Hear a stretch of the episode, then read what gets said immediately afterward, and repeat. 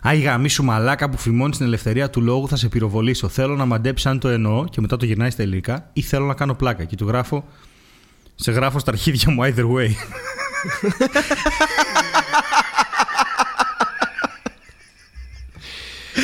το οποίο προφανώς το γράφω για πλάκα, έτσι δεν έχει. Βασικά το στα ναι. αρχίδια μου σε γράφω either way.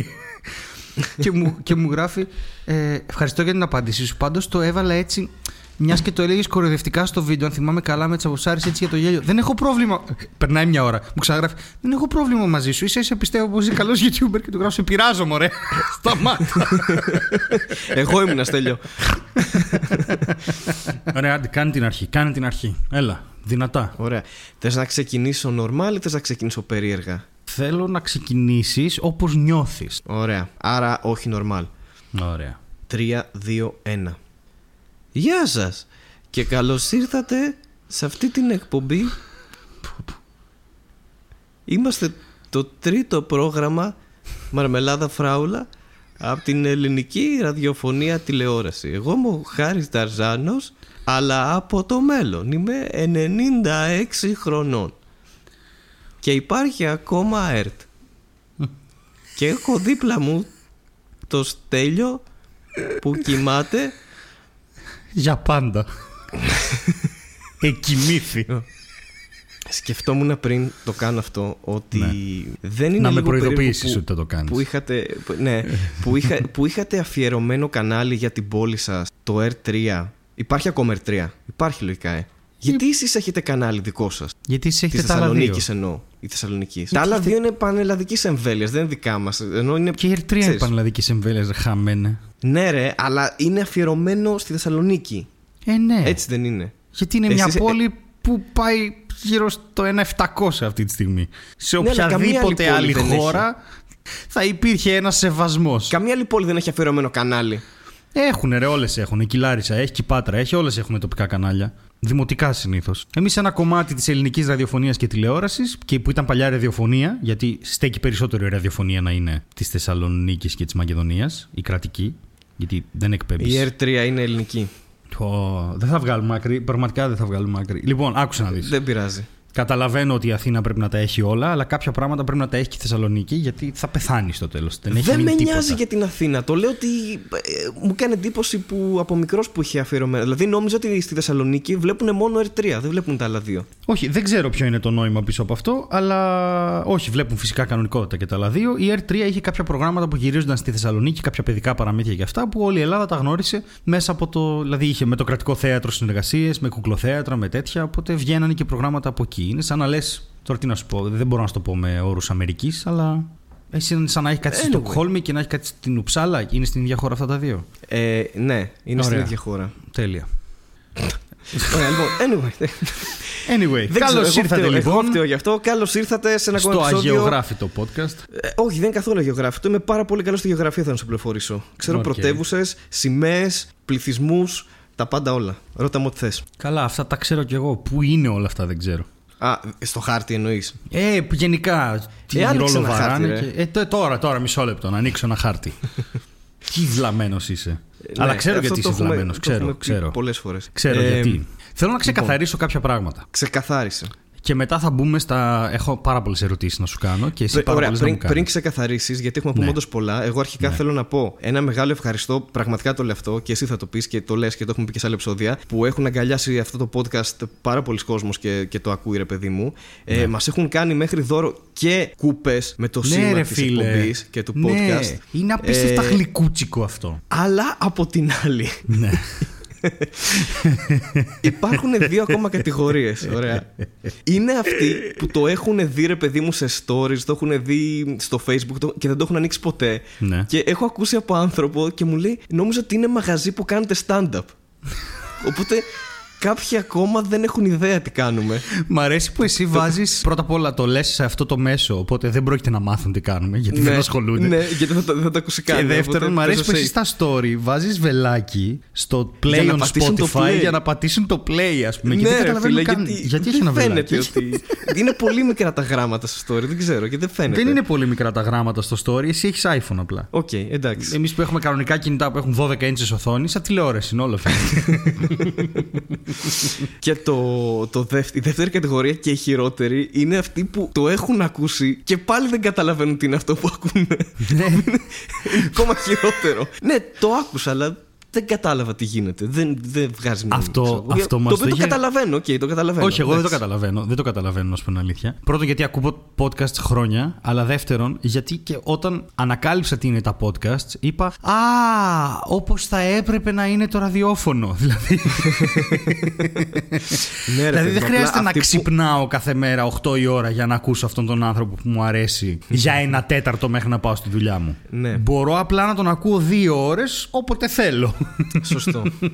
και με διαλύματα. Και αυτό είναι το νόημα όλο, εννοείται. Αλλά Ναι. ξέρεις, αυτός που τα ακούει πρώτη φορά, ε, το καταλαβαίνω. Εντάξει, μπορεί να, να μην έχει ιδέα τι είναι αυτό που άκουσε. Αλλά, οκ, νομίζω με, με την ροή των επεισοδίων και με το, ξέρω, και με το flow που έχουμε θα, θα καταλάβουν σιγά σιγά το τι Πολύ παίζει. πιθανό. Εντάξει, παιδιά, αν το Μάλλον, ακούτε και απορείτε, μάλλον. είναι μία Ναι. μαγνητοσκοπημένη ραδιοφωνική εκπομπή, Ακριβώς. η οποία έχει τη φόρμα της συζήτησης, έχει χωρισμένες ενότητες. Πρώτη είναι που μιλάμε για τη βδομάδα που μας πέρασε και λέμε διάφορα χαζά. Το δεύτερο είναι ψάχνουμε και βρίσκουμε περίεργα πράγματα στον κόσμο και τα γνωστοποιούμε στον κόσμο. Τα και περίεργα το τρίτο, άρθρα, ναι. ναι, επειδή οι ταινίες και οι σειρές είναι μεγάλο μέρος της ζωή μας, ε, αποφασίσαμε να, με, βα- με κέντρο το Netflix, με σκοπό σε κάποια φάση το Netflix να μας πάρει χαμπάρι και να μας δώσει χορηγία. Ή να μας μηνύσει. Ναι, να ασχοληθούμε με το Netflix Corner, χωρίς να σημαίνει αυτό ότι αν δούμε μια ωραία ταινία στον κινηματογράφο, δεν θα κάνουμε cinema corner εκείνη την, Ακριβώς. εκείνη την ημέρα. Και υπάρχουν και κάποιες στιγμές από το μέλλον. Το μέλλον. Γεια σου, Είναι το Στέλιο. μέλλον. Ε, Είναι το μέλλον το πεπόνι. Υπάρχουν ακόμα αυτά τα αστεία του 2084. Μου κάνει ε, εντύπωση. Εντύπωση.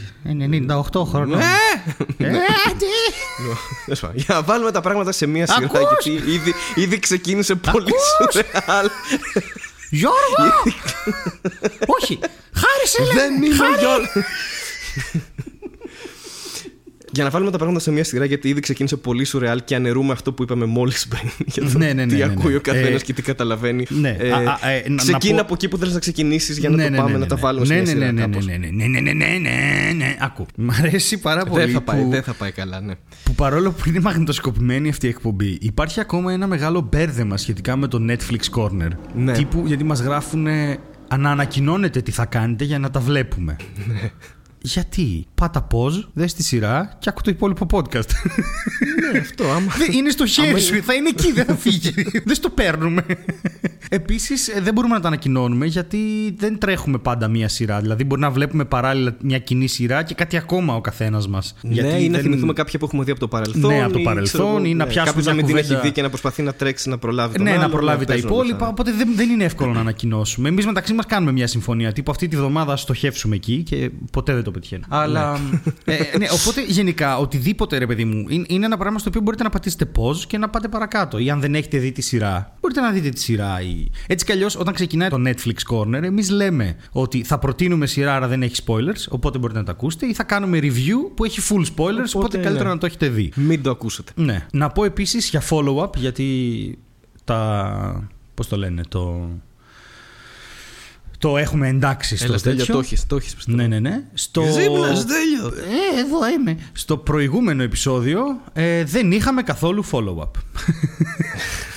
Ήθελα να σου πω πάντως ότι ένας ε, σχολιαστής, ο οποίος είναι τακτικά στα βίντεο μου, μας είχε γράψει το πρώτο επεισόδιο. Τι είναι ταξικά στα βίντεο σου; Ναι, είναι ταξικά. Ναι, είναι εργάτης. ταξικό το θέμα. Είναι ταξικό Οκ. σχόλιο εργάτη. Δηλαδή μπαίνει και Οκ, γράφει οκ. κάθε φορά πώς περνάει στο χωράφι. Αλλά αυτός ο άνθρωπος τέλος πάντων είπε ότι ε, δεν έχω καταλάβει γιατί το κάνατε αυτό στο πρώτο podcast. Το άκουσα και δεν κατάλαβα τίποτα. Δεν, δεν, δεν είδες, καταλαβαίνω αυτό λέω γιατί κι το εγώ. έχετε κάνει αυτό. Ναι. και τρία επεισόδια μετά γράφει ένα Μαλάκες, είστε ό,τι καλύτερο υπάρχει. Μόλις κατάλαβα τι είναι αυτό. Οκ, Κλείδωσε είδες. μέσα του. Ξέρεις, ναι. Περνάω χρόνο πλέον, πηγαίνω στη δουλειά μου αυτό, ξέρεις ένα τέτοιο και το περιμένω όπως και ήμουν. Οκ. το, οποίο είναι, το οποίο είναι σεβαστό αυτό. Το να μην καταλάβεις, αλλά να πεις ναι, αλλά μ' άρεσε ή δεν μ' άρεσε. Κάτσε να δω και το επόμενο και να πεις εντάξει, Ναι. κατάλαβα τι παίζει. Ναι. Από το έβαλα 10 λεπτά, δεν κατάλαβα, αλλά μπράβο, ρε Χάρη, μπράβο, εντάξει. Σ' αγαπάω το ίδιο. Όχι, παιδιά. παιδιά, κρατήστε το. Ακούστε λίγο παραπάνω. Κάποιες φορές είναι καλό αυτό. Δηλαδή, μην του δώσετε μόνο 10 λεπτά και το παρατήσετε. Δεν είναι και αυτός ο Κάποιες φορές σκοπός, είναι ρε. εσύ. Δεν είναι και αυτός ο σκοπός να πετάμε jokes. Πα, πα, πα, πα. Δε- Δεν μπορούμε να κάνουμε Ναι, κάτι όχι, τέτοιο, καταρχά αλλά- είναι και αυτό ότι δεν έχουμε τίποτα γραμμένο έτσι. Δηλαδή είναι όλα, όλα ότι μας κατέβει από το κεφάλι μας αυτή τη στιγμή που μιλάμε. Δεν έχουμε κάτι γραμμένο και προσχεδιασμένο. Εκτός από τη συμφωνία για το ποια σειρά θα, θα πούμε, ας πούμε. Όλοι και θα έχουμε αναλύσουμε, αλλά- γραμμένο που το λένε πεπρωμένο και κανένας δεν μπορεί να το αποφύγει. Όπα. Δεν υπάρχει θεωρία, ούτε τρένα ούτε πλοία. Πιστεύω ότι λες ότι να είναι τώρα. Όχι, Δεν είναι παίζει στίχοι ένας από το τραγούδι. Να Το- πούμε Ρουβά που το ξέρουμε και τον Στο έχουμε αναφέρει και πεπρωμένο άλλες σου φορές. να δίνει σημασία. Το πεπρωμένο lyrics. Πάμε. Στο πεπρωμένο Οκ, σου να θα δίνει- γίνει αυτό Ωραία. τώρα, έτσι. Δεν υπάρχει θεωρία Ναι. ούτε τρένα ούτε πλοία και ο καθένας το παλεύει όπως ξέρει και μπορεί. Πολύ ωραίο είναι Ω. μέχρι εδώ. Πολύ ωραίο. Ναι, Αλλά ξέρεις πώς ναι. τελειώνει αυτό το ρεφρέν; Από παιδί, στον ύπνο με έβλεπα φωτιές. Έτσι τελειώνει. Ναι, τι, ότι είναι φτιαγμένος για την κόλαση. Όχι, λέει ρε παιδί μου, όλοι έχουμε είναι- γραμμένο. Που το λένε πεπρωμένο και κανένας δεν μπορεί να το αποφύγει και λες, ναι, ρε φίλε, έχουμε. Α, μπράβο. Α, μπορεί και να μην Α, είναι έχουμε. του ρου, ναι, κάνει την Ναι. παύση εκεί. είναι, δεν μπράβο. υπάρχει θεωρία ούτε τρένα ούτε πλοία και ο καθένας το παλεύει όπως ξέρει και μπορεί και λες: Ωραίο, ρε, εσύ, ωραίο, έτσι μιλάει στην ψυχή. Από, το, παι- από παιδί στον ύπνο μου έβλεπα φωτιές. Όπα! Όπα, όπα, όπα, όπα. Οκ. Τι είναι έχει ένα συμβεί; Εκκολαπτόμενο εμπρηστή, ξέρω εγώ αυτό. ναι. ή αυτό, ή εννοεί ότι όλοι πάμε προς την κόλαση. Θα μπορούσε, ναι. Αν ήταν λίγο πιο metal η φάση. Δεν ξέρω τώρα σε λαϊκό κομμάτι. Ποιος Ε, ο Νταλάρα το είπε, είναι. είναι. Α, Νταλάρας, ε. Ναι. Εντάξει. Πάσο. Φωτιά στα Σαββατόβραθα και τέτοια. Καλά, εντελώς Ε, άσχετο με τον Νταλάρα το φωτιά στα Σαββατόβραδα. Γενικά, να σου πω κάτι. Όντως, μείνες στο ρουβάρε, χάρη. Άστο. Άστο. Όχι, επειδή είπες για φωτιά και ότι κλείνει με φωτιά και. Στον και- και- ύπνο μου έβλεπα φωτιές. Ξέρεις γιατί χωρίζαν ποτέ παλιά τις λέξεις στα τραγούδια; Φωτιές. Γιατί; Φωτιές. Παλιά. Γιατί είχε ένα θέμα. Το έχω διαβάσει αυτό, δεν ξέρω αν ισχύει. Επειδή τα γράφαν σε tape. Εδώ λέμε είχε μόνο ένα αλήθειε. Πρόσεχε τι θα πεις έτσι. Θέμα το tape. Είχε ένα θέμα το tape και αν έλεγες φωτιές δεν, δεν ακούγονταν σωστά. Έχανε το pitch. Δεν ξέρω γιατί. Οπότε Ναι, τα χώριζαν οκ. όλα. Και έτσι από ένα πρόβλημα τεχνολογικό αποκτάς ένα ερμηνευτικό στυλ. Πολύ ενδιαφέρον. Ναι, τι sound engineers είχαν εκείνη την εποχή. Τέλος πάντων. Δεν Ε, είχαμε, ρε. λοιπόν, πάμε, πάμε τώρα στα. Το έχουμε, το έχουμε ξεφτιλίσει. πάμε στα. Λοιπόν, την προηγούμενη εβδομάδα, παιδιά, την προηγούμενη εβδομάδα ηχογραφήσαμε το podcast Παρασκευή του Αγίου Βαλεντίνου και μου λέει ο Χάρης ότι πω, πω είμαι πολύ κουρασμένος και αύριο θα κουραστώ γιατί πρέπει να πάω στα μπουζούκια. Και του λέω Χάρη. Α, συγγνώμη, οφείλω να το ξεκαθαρίσω. Για μένα και το Χάρη, ο μόνος τρόπος να πας στα μπουζούκια είναι να πρέπει. Δεν, είναι- δεν είναι κάτι Ναι. που συμβαίνει στη ζωή μας αυτό. Γιατί κάποιοι Δεν μπορεί να ξέρεις πόσο ακούτε θε- και να λέτε Τι εννοείς πρέπει να πάω στα μπουζούκια. Πρέπει να Ωραία. πρέπει. Αλλιώς δεν υπάρχει πώ να καταλήξουμε στα μπουζούκια. Ναι, ακριβώς. Δεν, ξέρω πόσο, δεν ξέρεις πόσο θέλω να πεταχτώ και να υπερασπιστώ τον εαυτό μου αυτή τη στιγμή, έτσι. Γιατί εγώ γενικά δεν πάω μπουζούκια. Έχω να πάω από το 2006 που πήγα πάλι αναγκαστικά. Και εντάξει, ήμουνα και 20. Ωραία. Είχα καταφέρει να τα αποφύγω στι Πανελλήνιε, καλά. Ε, τρίτη ηλικίου, στην πενταήμερη. Που ήταν πριν τι Πανελλήνιε. Γιατί συνήθως έτσι πάει. Δεν πας πέντε ημέρες μετά τι Πανελλήνιε, θα ήταν περίεργο, δεν έχει κανένα νόημα. Αλλά αυτό που θέλω να πω είναι ότι πήγα στα μπουζούκια για επαγγελματικούς λόγους. Ναι, Δηλαδή, ναι, ναι. είχαμε, είχαμε ένα event με τη δουλειά μου και πήγα αναγκαστικά. Και ήμουν εγώ. αρχολήπτης. Δεν μπορούσα Ναι. να μην πάω. Και επειδή ο Στέλιος το ήξερε αυτό, Του είπα ρε παιδί μου ότι θα Ναι. σε στηρίξω, θα είμαι εκεί στο chat όλη, ώρα, όλη την ώρα. Και κάνω το εξής λάθος, ρε παιδί μου. Μου λέει θα πάω ονειρά μα Τζαλίκη. Και του λέω: Ωραία, κοίταξε, δεν ξέρω για τον Τζαλίκη, αλλά ονειρά μας στη Θεσσαλονίκη ήταν η house banda του Μίλου και πηγαίναμε συχνά να δούμε ονειρά μας. Δηλαδή το 5-6 είχαμε πάει 6-7 φορές να δούμε ονειρά μα. Ήταν εξαιρετική μπάντα. Είχαν πολύ ωραία κομμάτια στον πρώτο τους δίσκο. Είχαν αυτό το pop που ήταν της μόδας τότε από Χατζηγιάννη και τέτοια. Ε, δεν ήταν κάτι τρομερό έτσι. Δεν ήταν.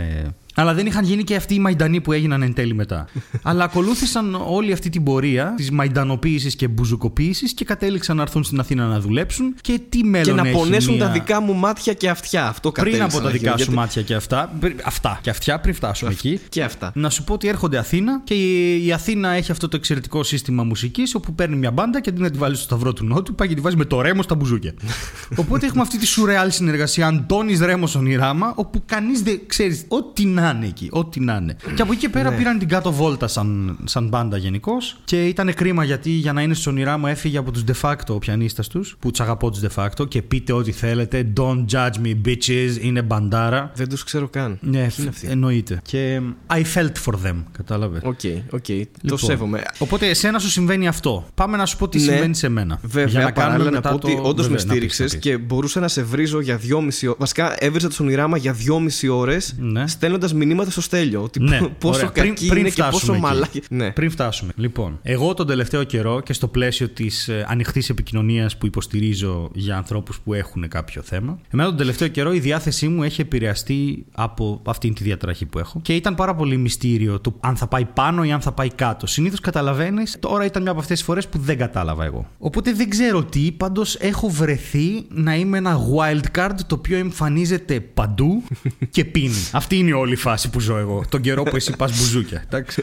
πολύ ξενύχτη, πολύ τέτοιο, πολύ κούρα, πάρα πολλά νεύρα επίσης. Και γίνεται γενικώς λίγο ο κακός χαμός στη, στη ζωή μου αυτή τη στιγμή. Είναι όλα πάρα πολύ λάθος όλα και πρέπει να μπουν σε μια θέση. Και πάω για παράσταση στην, ε, στα Πετράλωνα. Και είναι εκεί μια παρέα με την οποία έχουμε πει ότι να πιούμε μια μπύρα μετά. Θα έρθουμε στην παράσταση να πιούμε μια μπύρα μετά. Και πάω στο μαγαζί και έχουν αργήσει όλοι οι κομικοί, το οποίο είναι σπάνιο φαινόμενο, αλλά όταν συμβαίνει είναι θέμα. Και έχει κοινό 8 άτομα. Τέλεια. Και Ιδανικές δεν συνθήκες ξέρουμε- για stand. Ναι, ναι. Δεν ξέρουμε τι να κάνουμε. Δεν έχουμε ιδέα. Τέλος πάντων, αποφασίζουμε να ξεκινήσουμε την παράσταση και γίνεται μια παραστασάρα. Ένας πανικός. Ένα απίστευτο πράγμα που μπήκα εγώ, ρε παιδί μου, που παρουσίαζα και είπα. Θα το τρέξουμε κανονικά, λες και παίζουμε σε 2.000 άτομα. Και η κομική από πίσω ήταν πάμε, ρε. Που είναι το, που είναι το σύνηθες έτσι, το 2000 Ναι, ναι, ναι, άτομα. Είναι εννοείται, αυτό εννοείται, που κάθε μέρα. Συνήθως έχουμε παίξει. Εννοείται. Και η κομική από πίσω είναι πάμε, πάμε. Ό,τι λέει η Ανατολή της, πάμε, ακολουθούμε. Και ανεβαίνουν όλοι και σκίζουνε. Και το κοινό μπροστά Γαμό. είναι σε φάση σας αγαπάμε. Και είναι 8 άτομα. και γίνεται εξαιρετική Γιατί παράσταση. Τα 8 Και άτομα μετά- δεν έχουν δικαίωμα στην αγάπη, Στέλιο, δεν κατάλαβα. Γιατί. μετά ανεβαίνει ο Δούκογλου, ο οποίος είναι ο Θεός ο ίδιος, και κάνει ένα πειραματικό crowd work που προσπαθεί να λύσει τα προβλήματα του κοινού. Και απλά ήμασταν στα πατώματα, ρε. Δεν δε, δε φαντάζεσαι πόσο ωραία βραδιά ήταν. Από εκεί που ήμασταν, δεν υπάρχει περίπτωση να γίνει παράσταση. ναι, ναι, ναι, ότι ξέρω εγώ θα πάει πολύ χάλια ή αν θα Ναι. γίνει ε, καν ξέρω εγώ η παράσταση. Οπότε και εμένα εγώ- μου έχει τύχει με λίγα άτομα να, να πάει καλά. Ναι, συμβαίνει, συμβαίνει. Δεν είναι... πάει πάρα πολύ καλά, ξέρω ναι. αυτό. Συνήθως δεν πηγαίνει. Οπότε, εντάξει, Συνήθως έχει να δεν κάνει πηγαίνει, με- αλλά ναι. μία στις τόσες. Οπότε, εγώ ξεχνάω εντελώς μέσα στο όλο άγχος να κάνω αυτή την παράσταση καλή, όσο πιο πολύ μπορώ γιατί παρουσίαζα και είχα ευθύνη. Ξεχνάω εντελώς ότι εσύ θα πας στα μπουζούκια. Ναι. Και δεν σε έχω καθόλου στο νου Ντροπή μου. σου. Ναι. Ντροπή σου. Και λέμε λοιπόν με αυτή την παρέα να πάμε να πιούμε ένα ποτό. Και πάμε κάπου στο κουκάκι να πιούμε ένα ποτό. Όπου πιάνουμε μια συζήτηση για το Russian Doll τη σειρά. Όπου ε, το, το ένα μέλος της παρέας λέει ότι εμένα μου άρεσε γιατί. και βγάζει μια τρελή θεωρία που ήμασταν. Α, οκ, δεν το είδαμε έτσι, αλλά και πάλι μαλακία είναι. λοιπόν, και άλλοι δύο ήμασταν σε φάση. Εντάξει, δεν μας τρέλανε. Και γίνεται όλο αυτό το πράγμα και βγαίνουμε από το μαγαζί λέγοντας Πάμε σπίτια μας. Και εγώ ανοίγω το κινητό και είσαι στη φάση που βγάζεις αφρούς. Αφρούς και μου έχεις γράψει με κεφαλαία. Θα τα γαμήσω όλα! Είναι σκατά! Και λέω ποιος, οι Onirama! Μου υποσχέθηκες Ότι είναι θα καλή. μια χαρά και και είναι χάλια. Και περίμενε. Sorry, sorry. Χάθηκαν τα ακουστικά μου. Μίλα λίγο. Α, Μίλα λίγο. οκ. ναι. Οκ. Τι είπες, μου υποσχέθηκες ότι; Μου υποσχέθηκες ότι θα είναι καλά και είναι χάλια. Και... Ναι, ναι, ναι, ναι. ναι. Και βγήκαν έξω και απλά βγήκανε τρία όργανα και οι τέσσερις χαιρετούσαν. Δεν έπαιζε κανείς. έπαιζε μόνο ο μαέστρος. Ήταν να πέσει και ο ντράμερ, ξέρω εγώ. Και όλοι οι άλλοι απλά χαιρετούσαν τον κόσμο, μαλάκα. Λες και είναι μπουζούκια, ναι, αυτό. Γιατί αυτό ήταν, ξέρω εγώ. Δηλαδή μόνο για το εφέ και το και ήμουν μαλάκα. Τι, τι μου λέει, τι μου είπε αυτός ο άνθρωπος, Ότι είναι μια χαρά, θα την παλέψω. Και ήταν. ε, Sorry, από τα ρε, χειρότερα sorry, live συγγνώμη, μουσικά συ- που έχω. συγγνώμη, ναι, καλά. συγγνώμη, Δεν φταίεις δεν- εσύ που πήγα εκεί. Απλά έλεγα ρε παιδί μου, Καλά, ότι ξέρεις κοίτα. τι, και εγώ μέσα Και μου. εγώ ότι σου είπα είναι μια μπάντα- ανάμνηση του 2006. Δεν είναι ότι είχε και κάποια εγκυρότητα. Έχουν περάσει 13 χρόνια έτσι. Οι άνθρωποι μπορεί να έχουν κάνει τρία bypass από τότε. Δεν είναι ότι. Δεν ξέρω, ήταν τόσο κακό live. Δηλαδή είχα καιρό να δω κακό live. Ακόμα και, και σε μια ταβέρνα να πας, ας πούμε, μπορείς να, να εκτιμήσεις μια κιθάρα και ένα μπουζούκι, ας πούμε. Αλλά αυτό το πράγμα που είδα ήταν πραγματικά πάρα πολύ κακό. ναι, οκ. Ε, Συγγνώμη, Ράμα, αν ακούτε, αλλά δεν νομίζω ότι. Όχι, δεν είναι συγγνώμη Ονειράμα. Up your fucking game, εντάξει. Δεν είναι. Ναι, ξέρω δεν. εγώ, κάντε κάτι άλλο. Ξεκάθαρα, Κάντε μια μουσική δηλαδή, ήσασταν σκηνή, μια- παίξτε άλλα κομμάτια. ναι, ήσασταν μια από τις πιο promising μπάντες κάποτε. Τώρα εντάξει, είπαμε. Κάνουμε καριέρα, Μην αλλά να παίζετε κάνουμε τον και λίγο Bella Ciao, τέχνη. ξέρω εγώ. Α, Παίζετε τον καλά. Bella Ciao. Καλά, Παίζετε τον καλά. Bella Ciao. Κρατήσου, κρατήσου, κρατήσου. Κρατιέμαι, κρατιέμαι. Κρατήσου. Γιατί; Είπαμε, κρατιέμαι. Μην Σου, επιμένεις. μι- σου... Συγγνώμη. Δεν κρατιέσαι από μένα όμως, εγώ αυτό θέλω. και μέσα σε, σε όλο αυτό, εγώ γελάω και σου απαντάω. Και τα δύο άτομα της παρέας κάτι λένε το οποίο εμένα μου φεύγει πάνω από το κεφάλι. Ναι. Και εγώ έχω αναφέρει, παιδιά, παιδιά, ο Χάρης είναι στο τζαλίκι και κοιτάω το, το κινητό. Και Που δεν όταν τον είδα ξανασ- καν, έτσι έφυγα. Μ, Δεν τον είδα καν. προφανώς, Έφυγα πριν, προφανώς. πριν εμφανιστεί. Όταν σηκώνω το βλέμμα, είναι το ένα άτομο με ένα κλειδί κρυμμένο στην παλάμη και το άλλο άτομο κάνει αμπε μπαμπλόμ. Και εγώ βρίσκομαι σε αυτό το σουρεάλ σκηνικό όπου πετυχαίνει το χέρι με το κλειδί και ακούω τέλεια, Μαζωνάκη. Και φεύγουν. Μαλάκα. Ναι. Οκ. Και εγώ είμαι. Τι, τι, τι; Πάρ το Τι και εσύ γίνεται; τώρα, να έχει. Απλά επειδή εγώ είμαι σε αυτή τη φάση που όλο αυτό μάλλον πηγαίνει προς, προς τα high όλο αυτό το πράγμα. Ναι. Είμαι, η παρέα είπε Μαζωνάκη, ξέρω εγώ. Ε, «Α, YOLO, πάμε ναι. να YOLO. Πάμε. Ναι, ναι. Πληρώθηκα κιόλας. Άτι 15 ευρώ είναι. πάμε να δούμε. Ας τα Πάμε να δώσουμε δούμε. στο Γιώργο που τα Ας έχει τα ανάγκη. δώσουμε, ναι, ναι. Και μπαίνω σε αυτό το σουρεάλ όπου γράφω εγώ παράλληλα στο Χάρη. Χάρη, πάω κι εγώ στα μπουζούκια. Και ο Χάρης είναι τι; Πραγματικά δεν καταλάβαινα τι συνέβαινε εκείνο το βράδυ. στη, στη μουσική βιομηχανία, σε σένα. δεν, δεν, δεν- δεν. Εν τω μεταξύ, σε ρωτάω πόσο έχεις πιει και μου γράφεις 6,5 ποτά. Ναι, γιατί τα, ήξερα πόσο έπινα. Ναι, και, και, και γράφεις τέλεια εντωμεταξύ. Ναι, και σου είπα ότι θα, θα ανησυχήσεις άμα, άμα αρχίζω Άμα και αρχίσει η γράφω. Τα ορθογραφία. καταλαβίστηκα και, και πρέπει να ανησυχήσεις. Ή άμα σταματήσω στη μέση της πρότασης, μάλλον έχω αυτοκτονήσει, ξέρω εγώ αυτό. Ναι, έχω το σπάσει mood- ποτήρι εκεί στη, στην άκρη της σκηνής και, Και έχει έχω κόψει κοπεί το σιγά κεφάλι μου. σιγά. ξέρω. το μου του χάρη στην όλη φάση είναι θέλω να πεθάνω. Δεν ξέρω γιατί είμαι εδώ. δεν, περνάω. δεν αντέχω. Και εντωμεταξύ μου λέει είναι όλα και πάρα πολύ δυνατά. Δεν ξεχωρίζω καν τα όργανα. Και σε κάποια φάση βλέπουμε κεφαλαία γράμματα την ώρα που πάω να μπω στο μαζονάκι. Βλέπουμε κεφαλαία γράμματα ένα. Παίζουν ACDC αθεόφοβοι. και λέω ποιος τραγουδάει ο Μαραντίνης; ο μπασίστας! Όντως είναι αυτό. Αφού δεν έπαιζε μπάσο, είπες κάνω κι εγώ κάτι. Πω. και σκάω μύτη και βλέπω Πολύ. στην πίστα την Άντζελα. Ε, εντάξει, φίλε. Και λέω εντάξει, και γυρνάω στην παρέα και λέω: Παιδιά, έτσι και χειροκροτήσω αυτόματα την Άντζελα μετά από κάποιο τραγούδι. Να ξέρετε, αυτό το πράγμα δεν έχει παραγίνει. Δεν, δεν, δεν. Πέντε λεπτά μετά χειροκροτάω την Άντζελα μετά από ένα τραγούδι. Α με Προφανώς. πυροβολήσει κάποιος. Δεν ξέρω πώς έκατσε, αλλά συντονιστήκαμε τέλεια εκείνο το βράδυ με Ναι, τα ναι, ναι, μπουζούκια. ναι, ναι. Δεν- Δηλαδή, Εννοείται και ότι- αυτό θα ξαναγίνει σε 10 χρόνια, ξέρω εγώ. Είναι σαν Ε, κάποια σπάνια ρε όταν παιδί μου, ευθυγραμμιστεί ο Δίας με τον Άρη και ευθυγράμμιση κάτι είναι τέτοιο, μπράβο, ναι. πλανητών, ξέρω εγώ. Το, το καλό ξέρω, στην όλη φάση είναι ότι εγώ ε, κατευθείαν γυρνάω το game μου και του λέω: Χάρη, είδες πώς σε στηρίζω, δεν σ' άφησα μόνος σου τη στιγμή. Περνάω τα ίδια μαρτύρια με σένα και τέτοια. Και μπαίνω σε έναν χώρο ο οποίος γύρω μου έχει creatures που δεν αναγνωρίζω, σαφέστατα. Ναι. Έχουμε πάθει και οι τρεις πολιτισμικό σοκ σε φάση τι είναι αυτό, τι γίνεται. Ε, πίσω παίζει, δηλαδή κάθε φορά που ακούγεται ένας καρσιλαμάς, ένα τουμ, παπε, τουμ, πα, τουμ, παπε, τουμ, πα. Πριν ξε- τίποτα, μόνο drums δεν χρειάζεται. Έχουν ανεβεί όλοι στα τραπέζια και χορεύουν το, το drum beat. Δηλαδή δεν, δεν υπάρχει. Είναι απλά είμαστε εδώ για να περάσουμε καλά. δεν Το, έχει δηλαδή. το, το οποίο ξέρεις ποιο άλλο ζώο το κάνει αυτό έτσι, ότι χορεύει στο ρυθμό; Όχι. Θέλω να, σε- να, σε- δεν θα έπε. να σε τεστάρω. Ο Σκατζόχυρος, φίλε. Σοβαρά. Το ξε... Είχε πιάσει παλιά παππούς μου. Ξεκινάω τώρα άλλη ιστορία, μέσα στην ιστορία που Όχι, λες, όχι, αλλά είχε ξεκινά πιάσει γιατί παππούς μου ξεκινάς ένα με τον παππού σου σκατζόχυρο. αυτή τη στιγμή. Ναι, για πες. δηλαδή Είχε μιλάμε πιάσει τώρα, ένα είμαστε σκατζόχυρο. 2084, μιλάμε για το 1860. Ναι, περίπου. Και στο Λονδίνο. Και ήταν εποχής. Και τέλος πάντων, ε, είχε πιάσει ένα σκατζόχυρο και μου λέει: Κοίτα τι κάνει. Και ο, ο σκατζόχυρος, επειδή ρε παιδί μου είναι αυτό, αμήνεται σαν τη χελώνα και μαζεύεται, ξέρεις, δεν φαίνεται Ναι, η ναι, μούρη ναι, του, ναι, ξέρω εγώ. Κάνει. Πώς το λένε. Ε, Κάνει- είναι γίνεται αμελέτο μπαλίτσα. αυτή, ρε παιδί μου. Γίνεται ότι ναι, μπαλίτσα με γίνεται τα μπάλα, καθάκια. γίνεται μπάλα. Και χτύπαγε τον κουβά και με το ρυθμό κουνιότανε και άνοιγε, ρε φίλε. Σαν να μην μπορούσε, ξέρω εγώ, να το. Σαν αυτό στα μπουζούκια. Σαν να μην μπορούσε. Ήταν μέσα το ρυθμός. Όταν ακούγε κάτι τέτοιο, έπρεπε να χορέψει. και μου θύμισε αυτό ακριβώς το πράγμα που είπες τώρα. Δηλαδή, Ωραία, έβλεπε εντάξει, το οπότε- σκατζόχυρο και ήταν. του, τε, τε, του, και, και πήγαινε με το ρυθμό ακριβώς στο χτύπο. Άρα- Άρα κάτι υπάρχει εδώ, κάτι, κάτι συμβαίνει. Μήπως αυτά τα Καλά, ζώα. ήταν- τώρα με θα- αυτά, αυτά τα ζώα. Αυτοί οι μας- άνθρωποι ήταν σκατζόχυροι εκεί στα Αυτό, αυτό. μπουζούκια. Η, η Άντζελα και η Σκατζόχυρη. Αλλά πέρα, έχουμε. Ωραία. Βρήκες τίτλο. Βρήκες Έχουμε- τίτλο έτσι. πάλι. Ω, Έχεις δίκιο, αυτός είναι ο τίτλος. Ναι, ναι. Δεν το κατάλαβα. Ε, Έχεις δίκιο. Θα μπορούσε άνετα και από κάτω να είναι, ξέρω εγώ, άνθρωποι με αγκάθια και. Λοιπόν. Εντάξει, απόκριες έρχονται. Θέλω να σου πω ότι μέχρι τώρα Σου το εγώ έχω πιάσουμε πιει, αυτό. έχω πιει δύο μπύρες στο μαγαζί όπου παίζαμε. Ένα μεταξά. Γιατί αποφάσισα ποιότητα. Έχω πάθει Μπράντι. ποιότητα. Ε, Τι είναι αυτό, και- αυτό είναι τραγούδι που είπες Ναι, τώρα. κομματάρα του Σταρόβα είναι. Θα στο στείλω. Α, α, ναι, ρε, το ξέρω. Ναι. Αλλά έτσι όπως τραγούδισε χάλια δεν το κατάλαβα. Ε, που δεν έχω τη φωνή του Σταρόβα, sorry. λοιπόν. Έχεις τις ε, κιθαριστικέ ικανότητες στα ρόβα όμως. ε, κα- καλά. Α μην το παρακάνουμε. Λοιπόν, έχω πιει και εκεί ένα gin tonic. Που gin εγώ δεν πίνω, αλλά ήμουν στα μπουζούκια και δεν εμπιστεύομαι κάτι να μην μου προκαλέσει απίστευτο hangover, οπότε gin.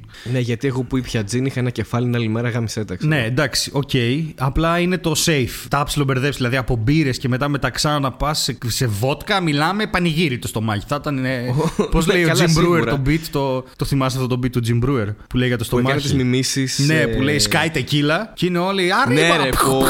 Και γίνεται της πουτάνας, θα το βάλουμε στο link. και το στομάχι είναι Okay, that's it, that's it. Everyone, get out! και ξερνάς. Πολύ ωραίο Ναι, το beat. θυμάμαι. Θα σας το βάλουμε Πολύ από ωραίο beat, κάτω. όντως. Αλλά και το beat. ε, και μέσα. Οπότε βρίσκουμε ρε παιδί μου να κάτσουμε, να αφήσουμε τα παλτό μας κάπου πριν μας διώξουν οι security από εκεί και με χτυπάει το ένα μέλος της παρέας και μου λέει ρε εσύ είμαστε στον καναπέ του Τρίφωνα Σαμαρά. και λέω ρε πω αυτή η βραδιά δε- δεν παίζει, δεν παίζει να, να, να, να δηλαδή Εντάξει, μου φαίνεται σαν αιώνας πίσω. Δεν ξέρω. ναι, τι ναι, στιγμή. όχι, όχι, είναι. Γίνανε και ξέρεις τόσο τι, σπάνια πράγματα που. Ναι, ναι, αυτό. Δεν γίνεται να είναι μια εβδομάδα πίσω, ξέρω εγώ. Ε, Έχει δημιουργήσει αναμνήσεις τώρα. Δηλαδή. ναι, ναι, τα θυμάμαι. Και απλά ε, λέω, εντάξει, έχουμε φτάσει εδώ που έχουμε φτάσει. Hold my drink. Πάω να μιλήσω στον τρίφωνα. Και απλά με κοιτάει. Τι εννοείς; Λέω, ήμασταν συνάδελφοι το καλοκαίρι. Και απλά κάνουν ένα. Πω, το είχαμε ξεχάσει αυτό. Σε φάση, πάω να μιλήσω στον τρίφωνα. και λέω, εντάξει, έχω φτάσει μέχρι εδώ, ρε χάρη. Πες μου, να μην πάω. Δηλαδή, δουλέψαμε εννοείται, καλά μαζί με έκανες αυτόν και τον πήγες. άνθρωπο. Εντάξει, λοιπόν. Δεν έχουμε ειδωθεί ποτέ. Γιατί αυτός είχε γυρίσματα και εγώ μετά έκανα το σπικάζ από πάνω σε μια εκπομπή του Sky που λεγόταν Σκάσε και κολύμπα. Με τη φωτεινή κορέ. Και Ε, Επίσης, ναι, καλά έκανες. Ο άνθρωπος φαντάζομαι ότι έπαθε ένα σοκ γιατί δεν έχει ιδέα ποιος είσαι. Αλλά όντως είχατε συνεργαστεί. Οπότε Ναι. ήταν μια κίνηση εντελώς γιόλο. Ναι, Δηλαδή, ναι, ναι, όχι, είναι πάω σε να φάση- γνωρίσω κάποιον που ξέρω ότι συνεργαστήκαμε, αλλά αυτός δεν το ξέρει. Οπότε θα μπορούσε να είσαι οποιοδήποτε εσύ. ρε παιδί Οποιοδήποτε. μου, Ναι, γι' θα αυτό. μπορούσα να είμαι οποιοδήποτε. Αλλά θα αναγνωρίσει τη φωνή μου. Ε, ούτε καν. Τέλος πάντων. ε, να σου πω ότι είναι πολύ Όταν τρομακτικός. τραγουδάει ο Μαζονάκη, χαλάνε, χαλάνε όλες τις συχνότητες, ξέρω εγώ. δεν- Ο Μαζωνάκη, φίλε, από αυτούς που παίξαν εκείνο το βράδυ ήταν ο μόνος που προσπάθησε να τραγουδήσει. Άσε, θα το πιάσουμε και αυτό μετά με οκ, τα μπουζούκια οκ. που ανακάλυψα τι κάνουν πλέον. Αλλά και το Μαζωνάκη, ναι. Αλλά και το Μαζωνάκη, ναι. Ε, οπότε σκάω μύτη, του λέω τρίφωνα, μου χαμογελάει, τρομάζω. Είναι αυθόρμητη αντίδραση σε αυτό όταν. between species αυτό το πράγμα. και του δίνω το χέρι, ε, του λέω Γεια, λέω είμαι ο Στέλιος, ήμουν ο εκφωνητής στο Σκάσε και Κολύμπα. Και γυρνάει και μου κάνει Α, εσύ είσαι, τι κάνεις! Και αρχίζουμε μια κουβέντα. Η παρέα είναι πίσω και είναι σε φάση This is not happening. Εντάξει, δεν, δεν, είπα, δεν συμβαίνει αυτό το πράγμα σήμερα. Αυτή η βραδιά έχει πάει πάρα πολύ λάθος σε όλη. δηλαδή, συγγνώμη, πόνταρε ότι θα πάει πολύ άσχημα αυτό και θα γυρίσει, ξέρω εγώ, σε ένα δευτερόλεπτο. Ρε, ότι εγώ τύπου εκείνη δεν την, μου ώρα, μίλησε καν. εκείνη την ώρα, για μένα, για τον εαυτό μου, αυτή τη στιγμή, I'm creating cult. Δεν ξέρω καταλαβαίνεις. I am cult. Αυτή τη στιγμή, αν έρθει το ρόδα τσάντα και κοπάνα μπροστά μου και παίξει live όλη η ταινία σε hologram, θα πω εδώ είμαι. Ναι. Είμαι μέλος του. Δεν έχει. Ήμουν εκφωνητής στον τελικό του Μουντιάλ του 86 ξέρω, που έπαιζε στην ταινία. Αν θυμάστε. και μέσα σε όλο αυτό το έσχος τέλος πάντων, πιάνουμε κουβέντα όπου μου βγάζει ένα παράπονο. Ο Τρίφωνας. Ναι, Και και, ποιο εγώ λόγο; που τους έκανα τριαντάρια και δεν με βάλαμε πουθενά φέτος και μια τέτοια κατάσταση. Και πιάνω μια σοβαρή κουβέντα τώρα για την πορεία της τηλεόρασης με τον Τρίφωνα Σαμαρά. που η τελευταία μας και εικόνα αυτό, που ναι. έχει ο Ο περισσότερο οποίος κόσμος. είναι γι' αυτό- κομμωτής, έτσι το θυμίσουμε αυτό. Ναι, και στον πέρα από κόσμο. αυτό να το θυμίσει. Εκτός από κομμωτής είναι και πιποτής. Γιατί η τελευταία εικόνα που έχουμε είναι στο Instagram να δίνει πίπες κάπου. Δηλαδή δεν είναι, είναι όλο σουρεάλ αυτό το θέμα. Και εγώ του λέω Αχ, είμαστε συνάδελφοι. Έχω αγνοήσει το κομμάτι όπου έπαιρνε πίπες και ναρκωτικά στο Instagram και το είδε όλη η Ελλάδα. Εγώ δεν το είδα, δεν μπορούσα να το βρω. Και δεν ήθελα και αυτή την εικόνα μέσα μου, εντάξει, ή και Δεν πάνω έχεις μου. καλούς φίλους γι' αυτό. Ε, ή έχω πολύ καλούς φίλους, Χάρη. Ή έχω πολύ καλούς φίλους, εντάξει. αυτό, αυτό, ναι, ναι. Νομίζω συμφωνούμε, συμφωνούμε κατά βάση. Ναι. και... Οπότε όλη αυτή η σουρεάλα έχει έρθει και έχει κλείσει και μετά είμαστε σε φάση να σου πω κάτι. Έχουμε φτάσει μέχρι εδώ. Θα φύγουμε, όχι, λέει το ένα μελό της παρέας. Θα δούμε και μαζό. Οπότε φεύγει η Άντζελα, η οποία πώς έφυγε; η πίστα. Γελάω μόνο και μόνο με το Άντζελα. άρχισε, ναι, άρχισε να εξαφανίζεται η πίστα από κάτω της. Και πήρε μαζί της την Άντζελα, το μαέστρο και μια τρομπέτα που είχε εκεί. Και εξαφανίστηκαν όλοι κάτω. Μόνη της μια τροπή. ναι, ήταν μια τρομπέτα, είχε κάτι τρομπόνια, είχε. Ολόκληρα τα χάλκια της Γουμένισσας ήταν εκεί. Λογικά και μετά... είχαν περισσέψει από τον Ιράμα γι' αυτό. ναι, ναι. και μετά αναδύεται από το πουθενά ο Κουρκούλης, όπου τον χάρηκα τον Κουρκούλη, γιατί είχε καρκίνο στο λαιμό ο άνθρωπος. Και τώρα τραγουδάει. Οκ. Και είναι η μέρα, είναι η επέτειος που έχει σκοτωθεί ο Παντελίδης. Και αυτός στα μπουζούκια το γιορτάζουν. Γιατί σκοτώθηκε με πολύ παραδοσιακό μπουζουκόβιο τρόπο. Είναι, Εντάξει. είναι σαν εθνική επέτειος. Ναι, ναι, ναι, είναι εδώ Σίγουρα, μπροστά ναι. μας. Έτσι. Γιατί έζησε την πραγματική ζωή του Μπουζουκόβιου. Χωρίς κανένα νόημα πήγε και πέθανε. αυτό. Σωστά. Λοιπόν, και μέσα σε όλο αυτό το, το, το παραλήρημα ακούγεται και το Bella Ciao. Γι' αυτό σου λέω hold that thought. Και ακούγεται και το Bella Ciao και εγώ απλά έχω πιαστεί από ένα άτομο και είμαι σε παρακαλώ σώσε με. Και είναι ο σερβιτόρος και κάτι λέει, άσε με ήσυχο πρέπει να δουλέψω. Συγγνώμη. Ναι. Το Μπέλα Τσάου ποιος το τραγουδούσε, ο Κουρκούλης; Ο Κουρκούλης. Bella Ciao, Bella Ciao, Bella Ciao, τα, τα, τα, λα, λα, λα. Της πουτάνας. Και ζούμε όλο αυτό το σουρεάλ, όπου στο τέλος κλείνει και με ένα τραγούδι του Παντέλου και μετά βγαίνει ο Μαζό, όπου φωνή ακούμε και Μαζό δεν βλέπουμε. Και έχει βγει ο Θεός μέσα Α. από τον κόσμο. Έλα ρε. Τραγουδάει, βγαίνει μέσα από τον κόσμο και δίνει χειραψίες, high five, αγκαλιές, Instagram, όλα ό,τι μπορείς να φανταστείς. Του πετάνε γαρίφαλα, τους κάνει ναι, ναι, ευχαριστώ και κολυμπάει μες στα γαρίφαλα. Ναι. Και, και, είναι, και είναι όλοι ένας και ένας, όλοι κάτι προσωπικότητες, κάτι άνθρωποι που έχω να δω από το Λύκειο. Γιατί εγώ προχώρησα. Αλλά είναι στη γνώριμε ζωή μου. φάτσες. Ότι Ναι. αν, αν είχα να δω 10 χρόνια και τον βλέπω τώρα, κάπως έτσι θα ήταν. Άρα αυτός πρέπει να είναι. Είναι ο ίδιος, δεν έχει αλλάξει τίποτα. και τίποτα. Λοιπόν, Εσύ είσαι νομίζω στη ότι φάση αυτό- πλέον που έχεις γυρίσει σπίτι. Έχεις γυρίσει. Ναι, αλλά πριν πεις αυτό, νομίζω Ναι. ότι και ο, από μαρτυρίες άλλων άκουσα ότι και ο Τσαλίκης το έκανε αυτό. Βγήκε μέσα από τον κόσμο και δεν το περίμενε κανείς. Δεν ξέρω τι φάση. Ευνηδιάζουν τον κόσμο πλέον οι τραγουδιστές και ε, δεν βγαίνουν στη σκηνή, αλλά βγαίνουν από κάτω. Ε, λίγο περίεργο δεν είναι αυτό. Είναι- είναι Πώς περίεργο, μας- ναι, δε- είναι μας- περίεργο Μας αυτό. αντιγράφουν εμάς που βγαίνουμε μέσα από το κοινό. Είναι περίεργο. Έχω να σου πω ότι ο ήχος ήταν πάρα πολύ καλός, σε πάρα πολύ ανεκτά επίπεδα. Η μίξη ακουγόταν πεντακάθαρα. Το πρόβλημά μου είναι, δηλαδή καμία θέση, σχέση με σένα που δεινοπάθησες. Το πρόβλημά μου είναι ότι ήταν ε, όλοι τα λέγανε όλα σε μία κλίμακα. Με εξαίρεση ίσως το μαζό που άλλαξε, ήταν η ίδια κλίμακα. Δηλαδή πιάνανε ένα ντομινόρε. Ναι. Τι τραγουδάει πλέον η Άντζελα, ντομινόρε, όλα. όλα, όλα, όλα. Οπότε Κοίτα, τραγουδάνε. παιδιά, έχουμε κουρδιστεί εκεί. Εντάξει, δεν αλλάζει Ναι, αυτό. ναι. Όλοι θα τραγουδήσετε σε αυτή την κλίμακα. Τέλος. Και όχι, το ανάποδο είναι. Το ανάποδο είναι. Ε, βασικά σώζουν τη φωνή τους. Δεν πάει ποτέ πάνω από ένα συγκεκριμένο όριο. Εντάξει, οκ. Το οποίο είναι, είναι λίγο. Εντάξει, κοίταξε, δουλεύουν νύχτα. Είναι πάρα πολύ δύσκολο. Αυτό- δεν κάνουν αυτό πολύ θα έλεγα, πρόγραμμα. αυτό θα έλεγα, κάνουν ναι. μία ώρα Είναι πρόγραμμα και ο κούραση. καθένας, παιδί μου. Αλλά θα σου πω, οι Μετάλλικα τραγουδάνε δυόμιση ώρες όμως. και παίζουν κιόλας.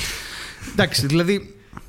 Αλλά θέλω να σου πω ότι ε, με ενόχλησε αυτό το πράγμα. Με Ναι, ενόχλησε οκ. όταν το είδα. Σα- σαν μουσικό με ενόχλησε. Ήμουνα ρε παιδιά. Ρε, παιδιά λίγο. Εντάξει. Έκανε ο Κουρκούλης εκεί δύο-τρία γυρίσματα και σώθηκε η κατάσταση. Αλλά. Είτε- Ένιωσα ρε παιδί μου ότι έχεις πάει να αφήσεις μπουκάλι, ξέρω 180 ευρώ, δεν ξέρω πώς έχουν τα μπουκάλια εκεί.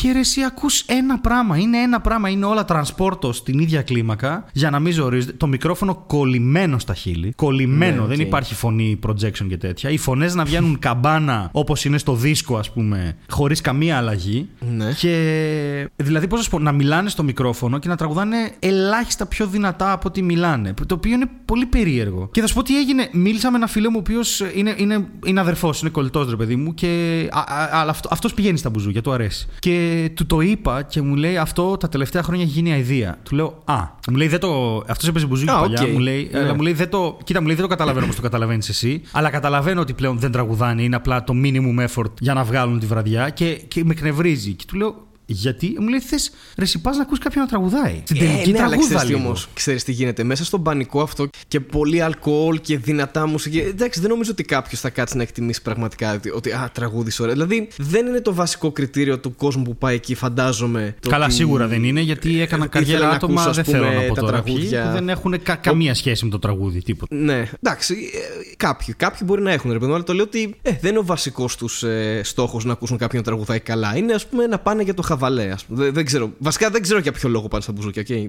Ναι, δεν ούτε έχω εγώ. ιδέα γιατί, Α, γιατί να απλά πας στα μπουζούκια, περίμενα. αλλά- ε, δηλαδή, είχα δει Πεγκιζίνα στα νιάτα μου και εγώ το 2004 σε τρίμερη, κάτι τέτοιο. Και καλά, περιττώ να σου πω ότι ο κιθαρίστας είχε signature κιθάρα του Malmsteen. Ο μπασίστας είχε ένα μπάσο άταστο με.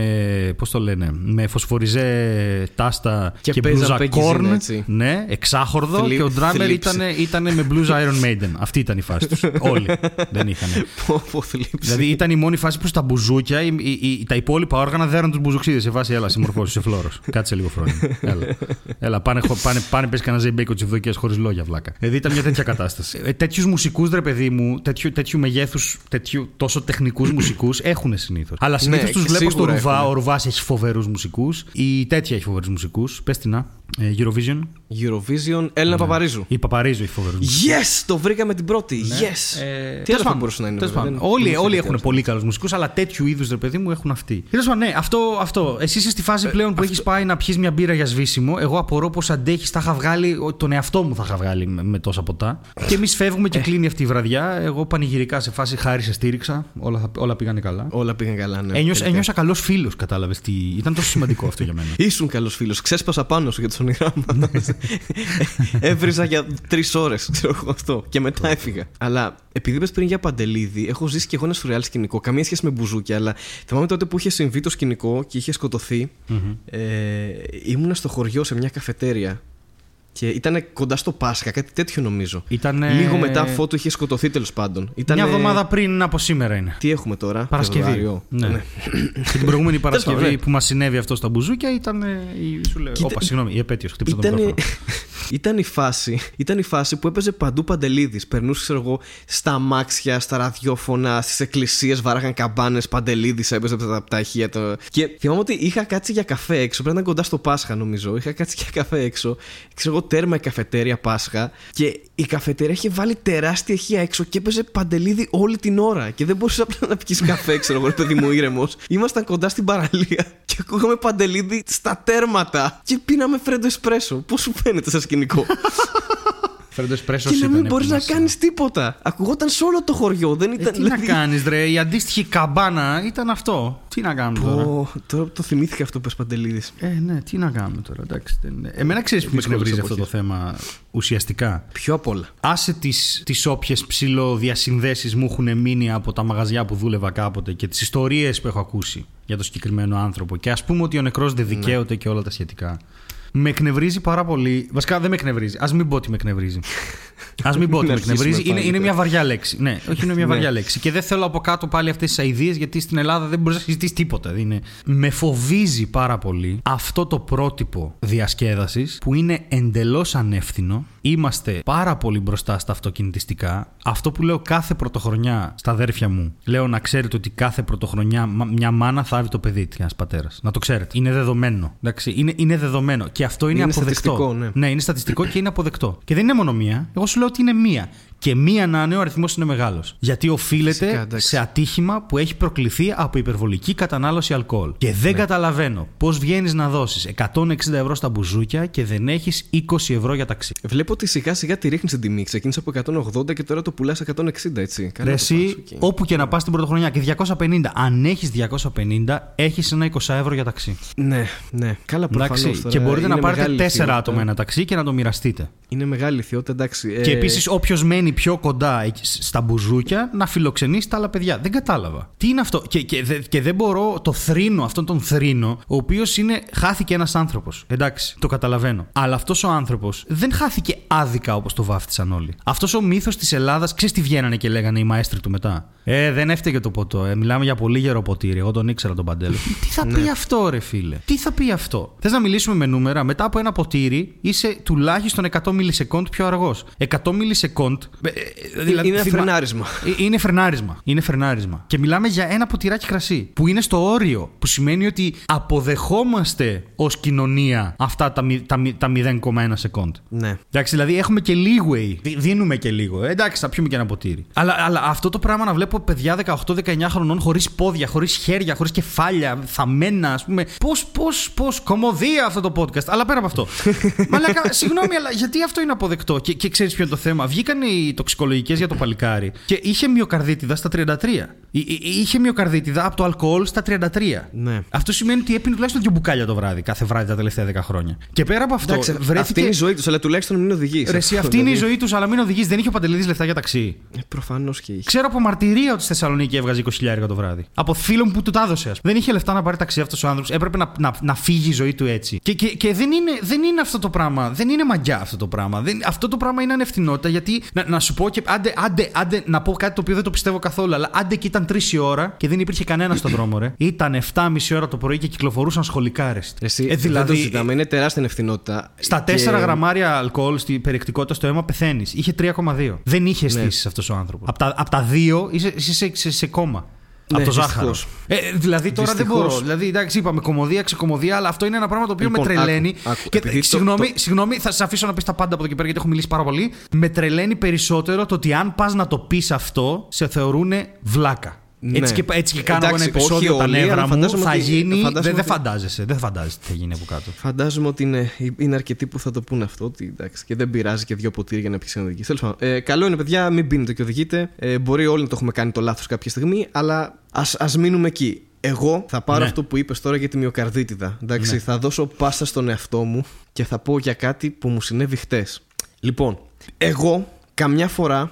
Για, επειδή γυρνάω από τη δουλειά και κοιμάμαι όρθιος, ρε παιδί μου, και επειδή χθες είχα παράσταση, ε, μπορεί απόγευμα, επειδή δεν θέλω να πιω δεύτερο καφέ, να πάρω κάτι, κάποιο energy drink. Εντάξει, συνήθως εμένα το αγαπημένο μου είναι το Red Bull. Okay. Α, Έχουμε κάνει full διαφήμιση. δεν ξέρω ας πώς κάνουμε κάνουμε ό,τι θέλουμε. Εμένα μου αρέσει το Red Bull. Είναι σαν ζελέ φράουλα. εμένα μου αρέσει Σαν το μαρμελάδα Red Bull. φράουλα. Μ' αρέσει Κοίτα το πώς το Red έδεσα Bull έτσι μια ωραία; φορά το χρόνο Ναι. γιατί είμαι θα και 30. Χάρη, παίζει να πεθάνουμε. Αλλά ναι. Ναι, ε, θα, θα γίνει χειρότερο όμως, περίμενε. Και πήγα στο σούπερ μάρκετ να πάρω Red Bull και δεν είχε. Πρόσεξε τώρα να δεις- να δεις τι γίνεται. Λέω δεν γίνεται όμως να μην πάρω. Το Red Bull είναι 150 ml το, το, το μπουκαλάκι το μικρό. Ναι. Όχι μπουκαλάκι, αυτό το. Το αλουμινέγιο το καν. κουτάκι. Το Το, το αλουμινέγιο, ναι. σπέρμα ταύρου, Χριστέ Το μου. ναι. κουτάκι. Με την ταυρίνη που είναι το σπέρμα ταύρο, όπως όλοι ξέρουμε, είναι εντελώς αληθινό. 100% αληθινό. Legit science. ναι. Λοιπόν, και δεν είχε. Οπότε πάω και παίρνω Monster. Το οποίο είναι 300. μισό λίτρο. Ναι, ναι, ναι. είναι 500 ml. Και λέω, πω πω εντάξει, δεν θα το πιω όλο μωρέ. Και μαλάκα, καθόμουν στον υπολογιστή, ξέρω εγώ, διάβαζα τα κείμενά μου, ξέρω εγώ, Γλουκου, πρόβαρα γλουκου, κτλ. Και, γλουκου, και γλουκου. το πίνω. Και φεύγω έξω, φεύγω για την παράσταση. Και μαρσάρι στον δρόμο. Πρόσεξε, είναι η πρώτη φορά που το έχω νιώσει αυτό. Πρώτη πόναγε η καρδιά μου έτσι. ε, ε, ένιωθα κάτι στο κέντρο. Μαλάκα, ήταν η φάση ότι τα χέρια μου ήταν κρύα και υδρωμένα ταυτόχρονα, χωρίς να κάνω κάτι, ξέρω εγώ. ήταν έξω εκτεθειμένα. και ήταν κρύα και υδρωμένα ταυτόχρονα. και λέω, «Μα, αυτό δεν είναι σίγουρα καλό. Αυτό σίγουρα θα, θα με χτυπήσει στα 50, ξέρω εγώ, ένα εγκεφαλικό. Επειδή, επειδή είχα πιει τότε, ξέρω εγώ. Ένα είχα Monster πιει τότε ένα, ένα το Monster πριν. 2019. αυτό, αυτό. Αλλά από ό,τι φαίνεται έζησα. Ε, Οπότε, μαλάκα. Ε, μην πιείτε, παιδιά. Δηλαδή, δεν είναι θέμα τώρα branding, αλλά μην πίνετε πολύ μεγάλη ποσότητα από energy drinks. Ένα ρετμπουλάκι που και που, άμα το χρειαστείτε, κάνει καλό, ρε παιδί μου, σε κρατάει. Ρε, είχα τρελή υπερένταση. Δεν, δεν έχεις ιδέα. Ήμουνα σε φάση έδερνα κόσμο. Μου είχε βγει η βία. δεν ξέρω, από μέσα μου. Δεν... Άμα έκανες κανένα μπανάκι πιο πριν. Καλά, ε, και, και θα είχα πεθάνει όντως από καρδιά. Καβλώσει με καφεΐνη. Θα κάβλωσω με monster. Monster. Και επίσης να πέσει στη γεύση, έτσι. Α, ναι. θα μπορούσα, θα μπορούσα, ναι, δεν δεν- καμία σχέση με Red Bull. Και, και μια φορά είχα κάνει το λάθος και είχα πάρει αυτό με την ασπαρτάμι. Πάλι κατά λάθος. Και Με τον ήταν ακόμα πιο Πασπαρδάνη. γλυκό, ήταν απέσιο. Πήρες πασπαρδάνι μέσα στο μάτι. Πασπαρδάνη. Κομικό παιδιά, Αλέξανδρος Πασπαρδάνης Είναι εξαιρετικός κωμικός, ναι. να τον δείτε. Αλλά Πάρα πολύ καλός κωμικός, ναι. το Monster έχει μέσα Πασπαρδάνη, μάλιστα. Μάνστερ με πασπαρδάνι. και φαντάζομαι τη φάτσα του. Απ' έξω. Προσοχή, σε περιέχει ζετέμ. πασπαρδάνι. Και Να εγώ μην σε το πίνουν οι ζετέμ έγκυες. καβλάκι μου. Είναι, είναι για επιδόσεις τέτοιες, ξέρω εγώ. Ναι, Ναι, εννοείται. ναι. Τα κείμενα του Αλέξανδρου. Πω, πω. Ε, αλλά ναι, αυτό. Μάλιστα. Επισοδιακή εβδομάδα γενικότερα. Και, Είχε και άλλα πάρα σουρεάλ πολλά, ναι. πράγματα έγιναν. Και άλλα σουρεάλ πράγματα έγιναν, αλλά εντάξει. Επίσης, Ναι. επίσης, Ναι. θέλω πριν, πριν πάμε στην επόμενη ενότητα. Είχα μια σκέψη ε, για αυτό την δεν περίοδο πάει που θα ποτέ λείπεις, καλά. που θα είσαι στο tour το ευρωπαϊκό και ήθελα να Ναι. τη μοιραστώ έτσι μαζί πες σου μου, και με για τον πες κόσμο μου. που δεν την ξέρεις αυτή τη σκεψη Αλλά σκέφτηκα, ρε παιδί μου, ότι επειδή θα λείπεις και μπορεί να λείπεις εγώ καιρό, μια εβδομάδα και δύο εβδομάδες και να μην έχουμε επεισόδιο, σκέφτηκα να σε αντικαταστήσω με τον Ναι. Αντρέα Μικρούτσικο. Και ξέρεις γιατί. Γιατί μου έχει μείνει από τα παιδικά μου χρόνια τότε που η Μενεγάκη έμενε έγκυος περίπου κάθε δύο χρόνια Ναι. και έπρεπε να λείπει τον τελευταίο μήνα και ερχόταν πάντα ο Αντρέα Μικρού να την καταστήσει. και σκέφτηκα τον Αντρέα γιατί ξέρεις είναι χρόνια. είναι χρόνια στην ανεργία. Και νομίζω ότι είναι μια καλή ιδέα. Και να μας Μάλιστα. γράψουν τα παιδιά στα σχόλια κάτω αν το. Αν ρε παιδί μου Αν είναι το πιστεύετε αποδεκτό αυτό. πραγματικά. Ναι, Ναι. αν- αν Ναι, θέλετε ναι, να ναι. γίνει αυτό, μπορούμε να φωνάξουμε τον Αντρέα. Πιστεύω ότι είναι πάρα πολύ εύκολο. Δεν νομίζω να δουλεύει τώρα. Οκ, οκ. Οπότε τη βδομάδα που θα λείπει μπορεί να κάνουμε ένα επεισόδιο με το ε, Μαρμελάδα Φράουλα με, με Ανδρέα Μικρούτσικο και Χάρη Νταρζάνο. Οκ. Στη Εντάξει. θέση σου. Οκ. Παρότι δεν είσαι έγκυος. Οκ. Δεν το ξέρεις. Ωραία. Ε, Μπορείς να με αντικαταστήσεις με όποιον θέλεις. Δεν έχω κανένα πρόβλημα για ένα super special επεισόδιο. Αλλά. αλλά Ναι. Εγώ ετοιμάζω κάτι για εκείνη την εβδομάδα. Γιατί εγώ μαζί μου θα πάρω μικρόφωνο και θα είμαι σε tour με τον Αριστοτέλη Ρίγα. Που σημαίνει ότι μπορώ εγώ να ηχογραφήσω εκεί διάφορα και μετά να ηχογραφήσουμε και εμείς το κανονικό μας επεισόδιο και εμβόλιμα να ακούνε και λίγο Αριστοτέλη Ρίγα European Tour, φίλε. Και να έχουμε και τον Αντρέα. Και τον Αντρέα. Και τον Αντρέα. Όχι, ρε, ο Αντρέας θα είναι στο επεισόδιο που εγώ θα λείπω. Α, θα είναι μόνος Μετά αυτό. το επεισόδιο να μην, που τον έχουμε, λείπω. να μην τον κρατήσουμε ένα ακόμα. Θα έχουμε τον Αντρέα τον Μικρούτσικο τώρα πάνω στο κεφάλι μας. Ε, είναι και λίγο σκέφτηκα χαζό ότι, αυτό. Δεν, ξέρω είναι- δεν εγώ, πάει και να πολύ καλά. κολλήσουμε Αυτό. και ένα δεύτερο ένσημο, ρε. Ε, να κολλήσουμε και χλαμίδια, ρε, χάρη με να ρίξουμε να κολλάμε. Να αρχίσουμε να κολλάμε πράγματα. ε, ναι, τι. Α, να σου πω, λοιπόν. Να μου είχα πεις, σήμερα- γιατί επίσης είπες στην αρχή του podcast ότι έχεις να με ρωτήσεις διάφορα πράγματα και δεν με έχεις ρωτήσει τίποτα μέχρι τώρα. Τα έχω πει μόνος μου όλα. Α, εντάξει. λοιπόν, θα σα πω πώς ξύπνησα σήμερα. Να σας πω ότι επίσης, επειδή την επόμενη εβδομάδα εγώ θα λείπω, πρέπει να είμαι σε ένα γάμο στη Θεσσαλονίκη, δεν θα έχουμε επεισόδιο. Οπότε αυτό το επεισόδιο θα είναι λίγο μεγάλο για να το χαρείτε λίγο παραπάνω. Και τώρα ξενερώσαν όλοι και το κλείνουν από τα μάτια. Αλλά και το επεισόδιο. Αλλά και το επεισόδιο. Λοιπόν, η Κορέ που συνεργαζόμασταν μαζί στο Sky. Λοιπόν, έλειπε πολύ καιρό, ήταν Εράσμους, οπότε κανονίσαμε να βρεθούμε ε, σήμερα το πρωί. Εγώ χθες έπαιζα στην Πάτρα, οπότε της λέω Μωρή, θα πάρω το βραδινό και θα σου έρθω πρωί-πρωί να πιούμε καφέ 5 η ώρα. Λέει και η Κορέ, εντάξει. Και μετά φυσικά δε- δεν είναι, δεν, όχι, απλά ήπιαμε 12 η ώρα καφέ. Και με παίρνει, ξυπνάω το πρωί τηλέφωνο. Ναι, α, ξυπνάω το πρωί τηλέφωνο. Ξυπνάω το πρωί τηλέφωνο, είναι πάρα πολύ ωραίο. ωραία, ωραία. Θα το κάνουμε άλλο ένα. Θα κάνουμε άλλο ένα. λοιπόν, η φόρμα αυτό είναι το έχω πάθει ρήμα. εγώ στο προηγούμενο επεισόδιο, αν θυμάσαι. Α, ναι. Ξύπνησα- Ξύπνησα το πρωί τηλέφωνο. και ήταν ξυπνητήρι. Και ήταν τηλέφωνο. Ωραία, αλλά κοίτα, δεν η ήταν φάση ξυπνητήρι. είναι ρήμα, άρθρο, ουσιαστικό, ουσιαστικό. δηλαδή είναι. είναι Ξυ- Πλένω ξυπνάω το πρωί κόμιξ και είμαι- μπανάνα. Αυτό. Και Όχι, συνεννοηθήκαμε. είναι η φάση ξυπνάω το πρωί και είμαι τηλέφωνο. Αυτό. Είμαι ένα Samsung Galaxy S10. Μμμ, Μου έμαθες και το update. Εγώ είμαι το Το είδα Foldable χτες. που έχει δύο Το είδα. χιλιάρικα. Εγώ με το 5G, εντάξει. που δεν έχει βγει ακόμα. Αλλά το S10 είναι 5G. Ώστε όταν βγει Το να S10 έχει τηλέφωνο 5G. Έχει Όχι, ρε, θα πειραματικά βγάλω όμως ένα σε κάποιες spos- ε, περιοχές. ένα spocial. Ένα spocial. Σαν δρόσιμο. Πώς το κάνεις; Ε, πώς το- Πήγα εδώ όνειρά μου και γύρισα έτσι. Σπόσαν. Σπόσαν επεισόδιο. Ε, Αλλά Μαλαντίνι. ξέχασα, ξέχασα τι ήθελα να πω γάμο το σπίτι. Μαλαντίνι. τίνι, τίνι. Σπόσαν. Γε- γιατί εξελίσσονται τόσο γρήγορα τα πράγματα σε αυτή την κουβέντα που δεν. Αν, αν είναι αυτό το επεισόδιο που κάναμε αυτή την εισαγωγή ότι κάποιοι δεν βγάζουν νόημα, είναι το λάθος επεισόδιο για αυτή την εισαγωγή. Ξύπνησα το πρωί τηλέφωνο, ήταν σπόσαν. Σέντερ, σπόσαν ήταν. Ξύπνησα το πρωί τηλέφωνο, possible. Ε, Σπόσαν ήταν το ξύπνημα. Τέλος πάντων. Δεν- Δεν- Όλοι έχουμε νομίζω ότι γραμμένο δεν- που δεν το είμαστε λένε καλά. πεπρωμένος στον ύπνο μου έβλεπα φωτιές. Τέλεια αυτό είναι, μόλις το κατάλαβα. Ελάτε Μόλις να κατάλαβα το πιαστούμε. στίχο. Ελάτε να πιαστούμε. Όμο με όμο, ξέρω εγώ, να χορέψουμε. Όμο με όμο. Μπας- μπας Τι και έχει όμω, συνέλθει. έχει αντιτακτό αντίχειρα και πιάνει τους άλλους ώμους. Τι τους συμβαίνει; Να ακουμπήσουμε όμο με όμο είναι. Ε, Τέλος πάντων, ναι. Και αυτό. είναι και το ηλίθιος με τα απορριπαντικά. Τα όμο. Τα κουμπάει μεταξύ τους και λέει αυτό δεν είπατε. Να χορέψουμε όμο με όμο. Ε, αυτό θα είναι όντως social χορός. Δεν υπάρχει περίπτωση.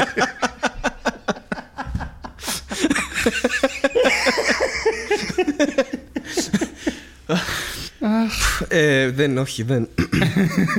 κανένα νόημα. Δεν δεν θα βγει κανένα νόημα. Τίποτα. Που να σου πω αυτό που έπαθα τελικά. Γιατί με παίρνει 10 και μισή κορέ ξυπνημένη. Εγώ έχω κοιμηθεί μια ώρα στο λεωφορείο, μια ώρα εδώ, μια ώρα εκεί, πέντε ώρες εδώ, τι ξέρω τι μου γίνεται. Και με παίρνω και λέω ναι. Βλέπω φωτεινή κορέ και λέω τι στο διάλογο. Σηκώνω το τηλέφωνο και λέω ναι. Και μου λέει Στέλιο. Και λέω ε, γάμο. Τρίφωνε Ξεκινάμε εσύ. καλά. Ναι. και μου λέει δεν παίρνω για να αλλάξω κάτι στο ραντεβού μας. Λέω ευτυχώς. Αλλά ε, Μόλις με πήραν τηλέφωνο, μπες λίγο στο TaxiNet και είναι το πιο σουρεάλ πράγμα που μπορείς να μου πεις. Ναι, μπορείς να μου πεις όταν ξυπνάω. Μόλις με πήραν τηλέφωνο, μπες λίγο στο TaxiNet. Ειδικά όταν ξυπνάς τηλέφωνο, εσύ. δηλαδή είναι ακόμα Και πιο εγώ είμαι δύσκολο. ήδη τηλέφωνο και είναι πολύ σπότσελ όλο αυτό. Νομίζω ότι παράγει είναι το αστείο με το σπότσελ. Πλέον δεν είναι καν λέξη. Λέει, Σίγμα και λάμδα είναι ένας βήχας. Θα το βγάλω σπόσιαλ το επεισόδιο. Ξέχνα τον πρώτο τίτλο, εντάξει. Καλά, ό,τι θες. Το οποίο τι ήταν, η Άντζελα τηλέφωνο, τι ήταν το πρώτο. Δεν το θυμάμαι. Τα έχουμε βλέξει όλα. Η Άντζελα ξύπνησε τηλέφωνο και μετά έπιασε, και μετά έπιασε φωτιά. που έβλεπε στον ύπνο της. Ότι πήγαινε στην εφορία, ξέρω εγώ. Και... Τέλος πάντων, ξυπνάω. Θα ζει- προ- σιγά, σιγά. Κάτι κολλήσαμε κάποιον ιό ξαφνικά. Δεν ξέρω τι συμβαίνει. Χλαμίδια το είπα. Χλαμίδια. Χλαμόιδια. Χλα- Κλαμόιδια. Ε, Μαλάκα, τέλος πάντων. έχω, έχω υδρώσει ρε. Έχω υδρώσει και δεν έχω πιει καν μάνστερ. Οι παλάμες σου πώς είναι; δεν, δεν ξέρω. Νομίζω έχω side effects από χτες, μαλάκα. δεν έχω ιδέα τι συμβαίνει. Αρχίζουν τα κρύα σήμερα, έτσι. Εντάξει, αλλά τέλος πάντων. Μάστερ, παιδιά, μάστερ. Θα ιδρώνετε, αλλά θα κρυώνετε κιόλας. Ε, Αξίζει να το ρισκάρετε. η όλη ιστορία ποια είναι; Ότι όταν ε, μας έκανε πρόσληψη ο, ο Sky για, για ένα, ένα μήνα που δουλεύαμε εκεί. ένα Πρόσεξε πότε τι ήταν. θα πεις, γιατί τώρα θα πέσει αγωγή, όχι μήνυση. Όχι, Και ρε, ξέρεις δεν τη έκανε διαφορά. κάτι λάθος ο Sky. Α, δεν οκ. έκανε. Απλά δεν μας ενημέρωσε. Αυτό ήταν. Εγώ σε προειδοποιώ από τώρα όμως. Εγώ, Εντάξει, παιδιά, όχι, αν, όχι, όχι. αν ακούς Sky, Sky, αν ακούς, εγώ δεν έχω καμία ευθύνη για αυτό που θα πει ο Στέλιος. Ωραία. βγάζω τον ρεμό απ' Sky, έξω. αν ακούς, δεν θα πω τίποτα κακό, χαλάρωσε λίγο. Εντάξει, θα το πάμε σε δικαστήριο έτσι και θα βγεις ηλίθιος. Λοιπόν, άκου τώρα. Ε, και με ενημερώνει ότι τι έχει γίνει. Είμαστε ασφαλισμένοι τόσο καιρό, χωρίς να το ξέρουμε, στο ταμείο των δημοσιογράφων. Αλήθεια! μας βγάλαν από το ΙΚΑ και μας βάλαν στο, το- στο ταμείο ΕΠΟΑ, δεν το Α, δεν ξέρω κάποιο. Και εγώ έχω δηλαδή από τον Αύγουστο, θέλω να ξέρεις, είμαι δημοσιογράφος χάρη. Ήταν κάτι που δεν ήξερες ούτε εσύ. γιατί και ξέρεις δεν τι, είναι. ξέρεις τι συμβαίνει, Στέλιο. Είναι αυτό που ξυπνάς μια μέρα τηλέφωνο και ξαφνικά είσαι δημοσιογράφος. Μέσα σε κτέλ. Αυτό συμβαίνει. ΟΚ. και, και, και ε, το Και αστείο θα το της- συνεχίσεις από εδώ και πέρα. Θα, Ναι, θα ναι, είσαι γίνεται δημοσιογράφος. χειρότερο, γίνεται χειρότερο. Για να μπεις λοιπόν ως δημοσιογράφος στο ταμείο τους, πρέπει να βγεις από το ΙΚΑ. Οπότε εγώ Ωραία. όταν, ασ- όταν ασφαλίστηκα, τους είχα ρωτήσει ΙΚΑ και μου λένε ΙΚΑ, ρε παιδί μου. Μας βάλαν στο ταμείο τους όμως. Και καλά κάναν οι άνθρωποι. Ε, γιατί είναι ένα καλό ταμείο των δημοσιογράφων. Είναι από τα πιο υγιή ταμεία που υπάρχουν αυτή. Και μέσα σε όλο αυτό το, το, το χαμό. Ναι, τσεκάρονται κάθε χρόνο κτλ. Ναι. Ναι, ναι, ναι. Μέσα σε όλο αυτό το χαμό συνειδητοποιώ ότι εγώ που χρειάζομαι φάρμακα συχνά, γιατί πρέπει να παίρνω δύο συγκεκριμένα φάρμακα τέλος πάντων, ε, θα μπορούσα να είχα κάνει χρήση αυτής της ασφάλειας. Αλλά εγώ τόσο καιρό έψαχνα την ασφάλισή μου στο ΙΚΑ και έλεγα Καλά, γιατί δεν έχω ασφάλιση στο ΙΚΑ, ρε, εσύ, αφού δούλεψα, τι έγινε; και έχω τόσο καιρό πληρώνω μόνος μου φάρμακα. έχω την ασφάλιση. Πω, και πω, δεν ρε. είναι μόνο αυτό, μας λένε κιόλας. Χρωστάτε και 45 ευρώ το μήνα αναδρομικά. Για το Και είμαι- ταμείο. Ναι, Οκ. επειδή είμαι δημοσιογράφος, χρωστάω κιόλας. το upgrade είναι δηλαδή με κόστος.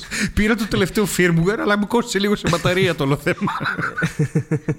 Ε, ρε φίλε, κλασικός δημοσιογράφος. ναι, ναι. Και τέλος πάντων, ανακαλύψαμε ότι, ότι αν τους πάρουμε τηλέφωνο, στείλουμε ένα email και πούμε ότι παιδιά θέλω να βγω από το, από το ταμείο και δεν έχω κάνει χρήση ασφάλειας, δεν χρωστάς και τίποτα. Α, Εντάξει. οκ. Ναι. Ναι, καλό παραθυράκι αυτό. Ε, ναι, ρε, εσύ, αν δεν Θα- έκανες θα χρήση, δεν κάνεις χρωστάς. χρήση. Αυτό, ναι. Ε, δεν θα κάνω χρήση τώρα, ρε, εσύ, να βρεθώ να Και πληρώσω αυτό, κανονικά ε, αναδρομικά χρήση- 300 ευρώ, λες και μου περισσεύουν. Ναι, ρε, όχι, αυτό εννοώ. Του παραθυρακίου χρήση εννοώ. Επίσης, πώς μπορώ να είμαι ασφαλισμένος ως δημοσιογράφος ενώ δεν, δεν έχω ένσημα σαν δημοσιογράφος; Πώς δουλεύει αυτό το πράγμα; Τα έχουν κάνει σκατά, μαλάκα, δεν έχουν ιδέα. Όχι ο Sky. Το κράτος δεν έχει ιδέα. Βλέπεις δεν έχω ούτε ένα ένσημο δημοσιογράφο από εκεί και πέρα και σου λέει Όχι, το παιδί δικό μας είναι άστο. είναι τηλέφωνο, το ξέρουμε. Νομπι- νομίζω, νομίζω, νομίζω ότι είχε μια spatial μεταχείριση. Δεν ξέρω. Ω τηλέφωνο. I identify as a phone. Δεν θα Did you μιλήσω just ποτέ σωστά. assume my network? I made 100 GSM. Που, που νομίζω μετά το όνειρά μου έχω γίνει ακόμα χειρότερος, δεν ξέρω. Ε, ωραία. Λοιπόν, μετά από αυτό το. Μα δεν με αφήσει να ξεκινήσω, ρε μαλάκα. Συγγνώμη, συγγνώμη. Ξεκινά. Λοιπόν, μετά από αυτό το φεστιβάλ ηλικιότητας και Σαρδάμ, ε, ελπίζουμε να έχετε ηρεμήσει, εμείς όχι. Ε, γιατί για μας είναι Σίγουρα continuous όχι. όλο αυτό, δεν έχει πώς. Τώρα έχουν Ε, τρώσει τα αυτιά μου. Ε, εντάξει, είναι κρύα. Βρήκαμε να σας παρουσιάσουμε ένα άρθρο που δείχνει λίγο έτσι μια αναρχία. Έτσι, έχουμε ζήσει κι εμείς κάτι παρόμοιο εδώ στην Αθήνα μας και στη Θεσσαλονίκη μας. Τον Φαντάζομαι και σε άλλες πόλεις. Και στο χωριό μου το κάνουν αυτό. Θα σας πω πού. Όταν καίγαν τον καρνάβαλο. Λοιπόν, το άρθρο μας σήμερα ονομάζεται Gavle Goat. Αλλά επειδή είναι σουηδικά, δεν λέγεται Gavle, είναι Givle, κάτι τέτοιο. Είναι, είναι γιούβλα. Ναι. Ε, εγώ θα το πω Γιούβλα. καυλοκατσίκα. Έχουμε, Ε, καυλο- το καυλοκάτσικο. το καυλοκάτσικο. Ωραία. Το κα- το καυλοκάτσικο. Δεν- δεν πάω. το καυλοκάτσικο, το οποίο έχουμε άνθρωπο που μας ακούει από τη Σουηδία. Ελπίζω πάνω από έναν. Μπορεί να μας πει πώς προφέρεται, να μας το Ναι, στείλει να μας πούνε, σε να μας γραπτό λόγο στα ελληνικά Γεύλε. κάπως. Λοιπόν, ε, η, ονομη- η ονομασία του γενικά είναι Γεύλε Μπόκεν. Και τέλος πάντων αυτό είναι ένα πολύ παραδοσιακό χριστουγεννιάτικο έργο το οποίο ανεβαίνει κάθε χρόνο το Slottstorget που είναι η πλατεία του κάστρου στο κέντρο της πόλης Γκάβλε στη Σουηδία. Λοιπόν, Γιάβλε. Και είναι μια τεράστια εκδοχή μιας παραδοσιακής ε, σουηδικής κατσίκας, το Yule Goat. Εντάξει. Και το, αυτή η κατσικούλα, ρε παιδί μου, υπάρχει, είναι ένα ωραιότατο ζωάκι. Τώρα εδώ, να, να σας πω και λίγα λόγια για την κατσίκα έτσι για το αυτό. Ε, τρώει ταραμά. είναι η Λίγα μοναδική λόγια που για το την κάνει. κατσίκα αρχικά. Ε, και είναι το Yule Goat. Τέλος πάντων είναι αυτό. Φτάνει. Αρκετά μάθαμε. Λοιπόν. Και. και, δεν, και δεν είναι από τα IKEA, έτσι. Να το πούμε και Όχι, αυτό. σαφέστατα δεν είναι από τα εκεί.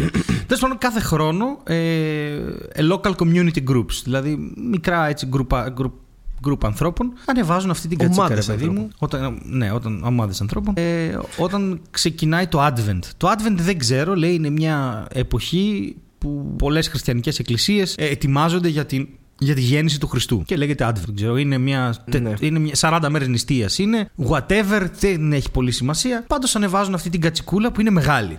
Είναι μεγάλη. Είναι, είναι, είναι τρισόροφη πράγμα. Είναι σαν το άλογο της Τρίας είναι, ρε παιδί μου. Ναι. Και αυτή την κατσίκα, χωρίς ιδιαίτερο λόγο, 1966 μέχρι το 2017, που πρωτοεμφανίστηκε δηλαδή, την έχουν κάψει 37 φορές.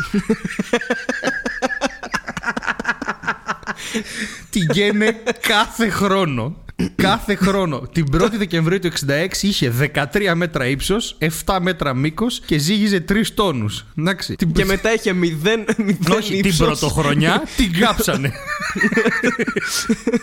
και Το θες να σου οποίο, πω και το εντάξει, αστείο της υπόθεσης. Γιατί τέτοιο μίσος, δηλαδή πώς Πέρα από ξεκίνησε αυτό, αυτό με, η τη- με το κατσίκα ήταν καυλοκάτσικο; ασφαλισμένη. το Γιατί καυλοκάτσικο. Σουηδία. Γιατί η Σουηδία. Γιατί είναι Σουηδία. Οπότε πήρε όλα τα λεφτά πίσω αυτός που έχτισε το καυλοκάτσικο. Φαντάσου τον άνθρωπο που πήγε να ασφαλίσει το καυλοκάτσικο που του είπανε τι δουλειά έχεις να κάνεις σήμερα. και, και λέει θα, θα φτιάξω ένα- μια κατσίκα 13 μέτρα. Οκ. Αλλά δεν ξέρω Για να νομίζω, έχω θυμηθώ την τη αίσθηση μάνα ότι μου. Μπορεί, μπορεί, μπορεί να προκαλέσει κάποιος αυτό το πράγμα. Ότι μπορώ να το ασφαλίσω. Γιατί τσατισμένος με το καυλοκάτσικο, Δεν γιατί, έχω καταλάβει, Γιατί βανδαλι... εσύ. έχω, έχω ακούσει, ας πούμε, στην Νορβηγία που έχει και πολύ παράδοση του black metal ότι ε, και είναι εκκλησίες. Οκ, αυτό το καταλαβαίνω. Να κάψεις το καυλοκάτσικο. Για ποιο λόγο; Εν τω μεταξύ στις φωτογραφίες είναι πάντα χιονισμένο. Πώς το καίνε, ρε μαλάκα αυτό; Το πράγμα. το λούζουνε με βενζίνη πιο πριν για να είναι σίγουροι. Τι κάνουν. Όχι, είναι πολύ απλό. Έχει πιει μάνστερ, αυτό συμβαίνει. Και μετά παθαίνει ανάφλεξη. ξέρω εγώ. και έχει. Μάλιστα έχει μια φωτογραφία εδώ που έχουν μείνει μόνο τα, τα μέταλλα, ρε παιδί μου. Και λέει Ναι. το καυλοκάτσικο μετά το κάψιμό του σε ένα. Κα- Τι λέμε, τι. Ποιο να καταλάβει τι από αυτά που λέμε. τι- κατά τη διάρκεια μιας χιονοθύελας το 98.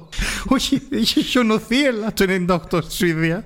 Και ο άλλος βγήκε μες στη χιονοθύελα, αψήφισε τα στοιχεία της φύσης και είπε My mission is one.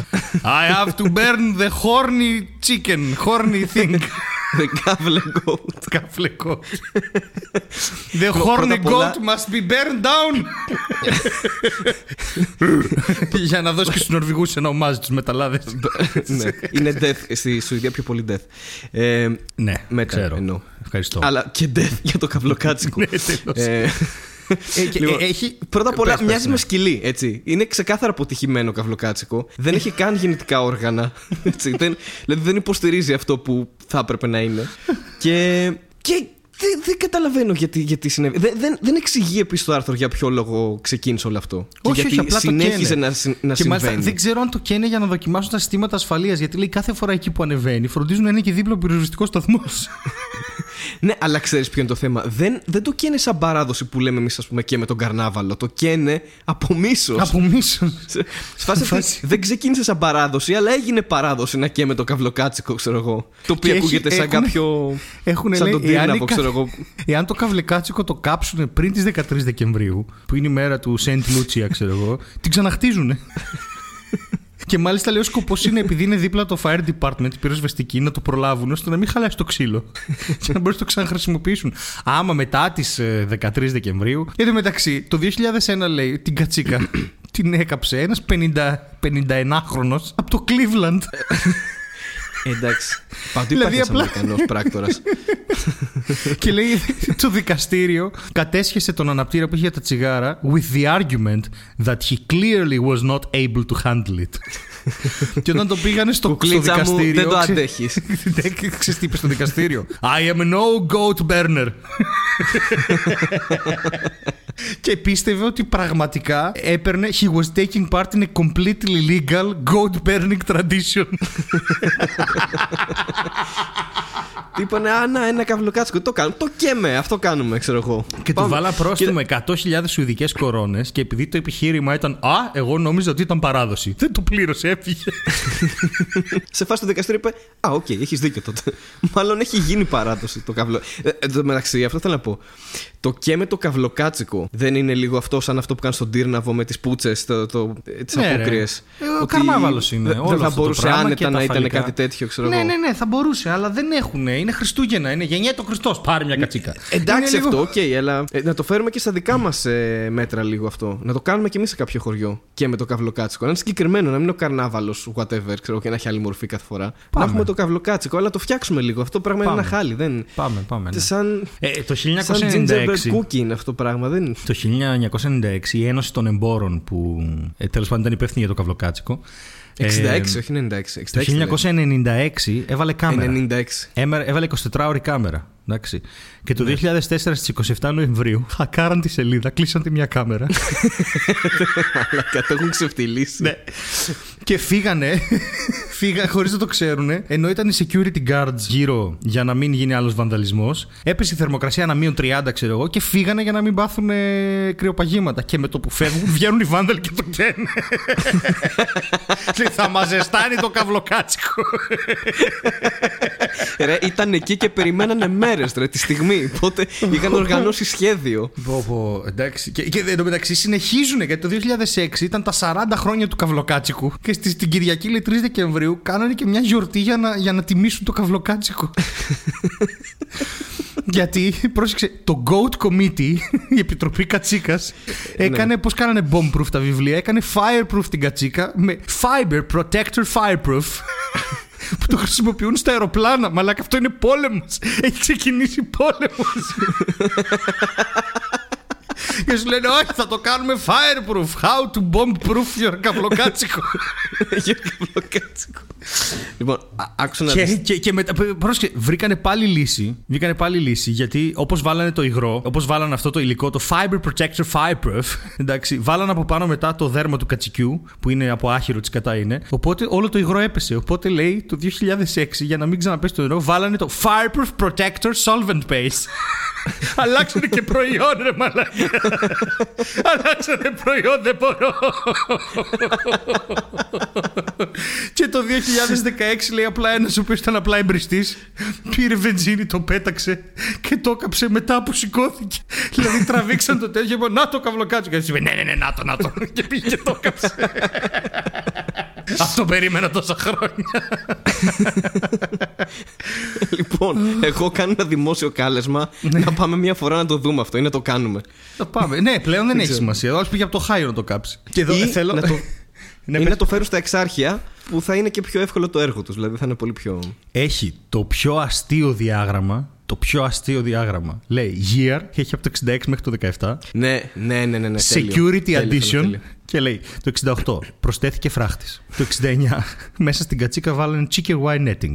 Το 79 αφού κάει και η πρώτη κατσίκα κάνανε fireproof τη δεύτερη. Το 1985 enclosed by 2 meters high metal fence guarded by securities and soldiers from the Kavla Infantry Regiment. Όχι Μαλάκα. και καύλα, ρε. το έχεις- το έχεις- Διάβλε. Καταρχάς, δίπλα από αυτό, Ναι. δίπλα από αυτό γράφει το status ε, του Ναι, ναι, ναι, καυλοκάτσικου. το- δηλαδή το λέει date of ε, destruction. φωτιά, Ναι, ναι, φωτιά, ναι. survived, φωτιά. Το, το 85 φωτιά. Έχει ένα Το που 86 λέει- τους σπάσαν τα πόδια. Το 87 επέζησε. έχει, έχει, μαλάκα είναι υπέροχο. Λέει survived, survived. Μετά. Date of destruction δεν έχει ημερομηνία, έχει 6 hours after construction.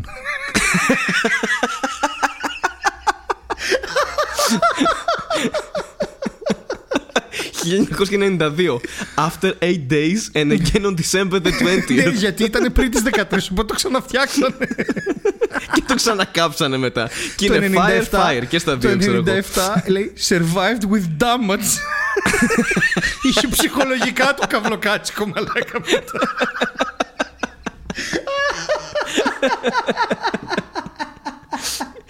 Το οποίο περίμενε, αν διαβάσεις δίπλα την εξήγηση, λέει ότι ήταν από πυροτεχνήματα. Damaged by fireworks. Δεν του βάλανε φωτιά. είναι, και, είναι πολύ άτυχη. Το 93 λέει βάλανε να το φυλάνε ταξί και το Swedish Home Guard και μετά λέει μετά λέει. Το 2016 βάλανε διπλό φράχτη κάμερας και φύλακες και το 2018 βάλανε φράχτη, κάμερες, φύλακες και φέρανε και πιάτσες στον ταξί για να έχει κόσμο γύρω-γύρω.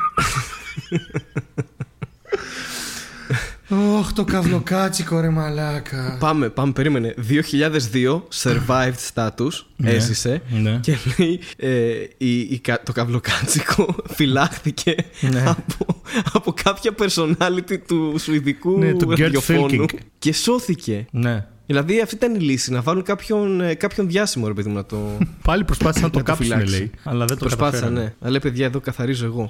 Έχει με το 2005 λέει. Το κάψανε άγνωστοι βάνδαλοι που ήταν ντυμένοι ως ο Άι Βασίλης και ο Gingerbread Man και πετάξανε ένα φλεγόμενο βέλος στην κατσίκα, ρε μαλάκα.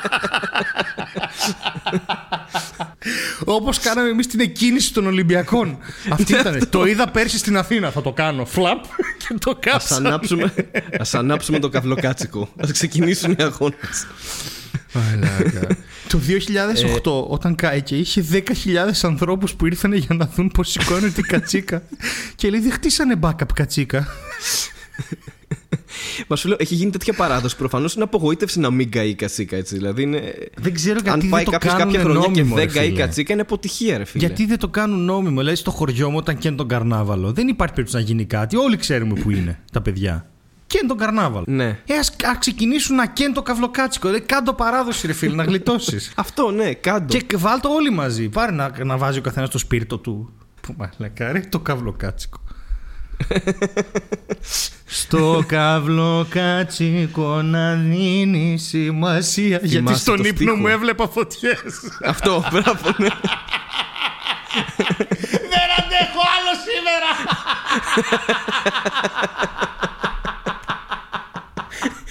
Όλα συνδέονται, Στέλιο, το είδες. Όλα συνδέονται κάπου. το τραγούδι αυτό ήταν προφητικό. Γιατί έτσι σήμερα; Μιλούσε για το καυλοκάτσικο. Ήταν το καυλοκάτσικο. Αυτό που. Όταν το έγραφε αυτός που το έγραφε, ήταν Σουηδός. Είχε στο μυαλό του το καυλοκάτσικο. Ο Χριστός ήταν ξανθός και ο Νταλάρας Σουηδός.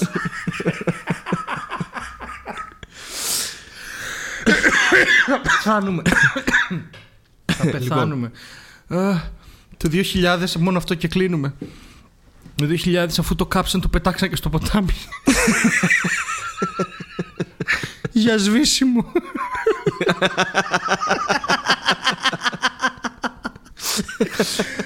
Ω μαλάκα το καυλοκάτσικο ρε φίλε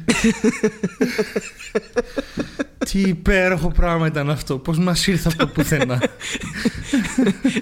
το οποίο δεν είναι καν το καυλοκάτσικο, σημαίνει κάτι εντελώς άλλο. Ναι είναι η κατσίκα του Γιούλε Αλλά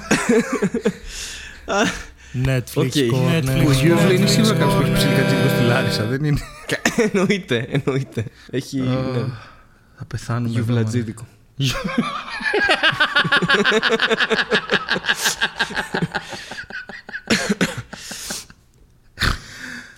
Αχ, Δεν μπορώ άλλο.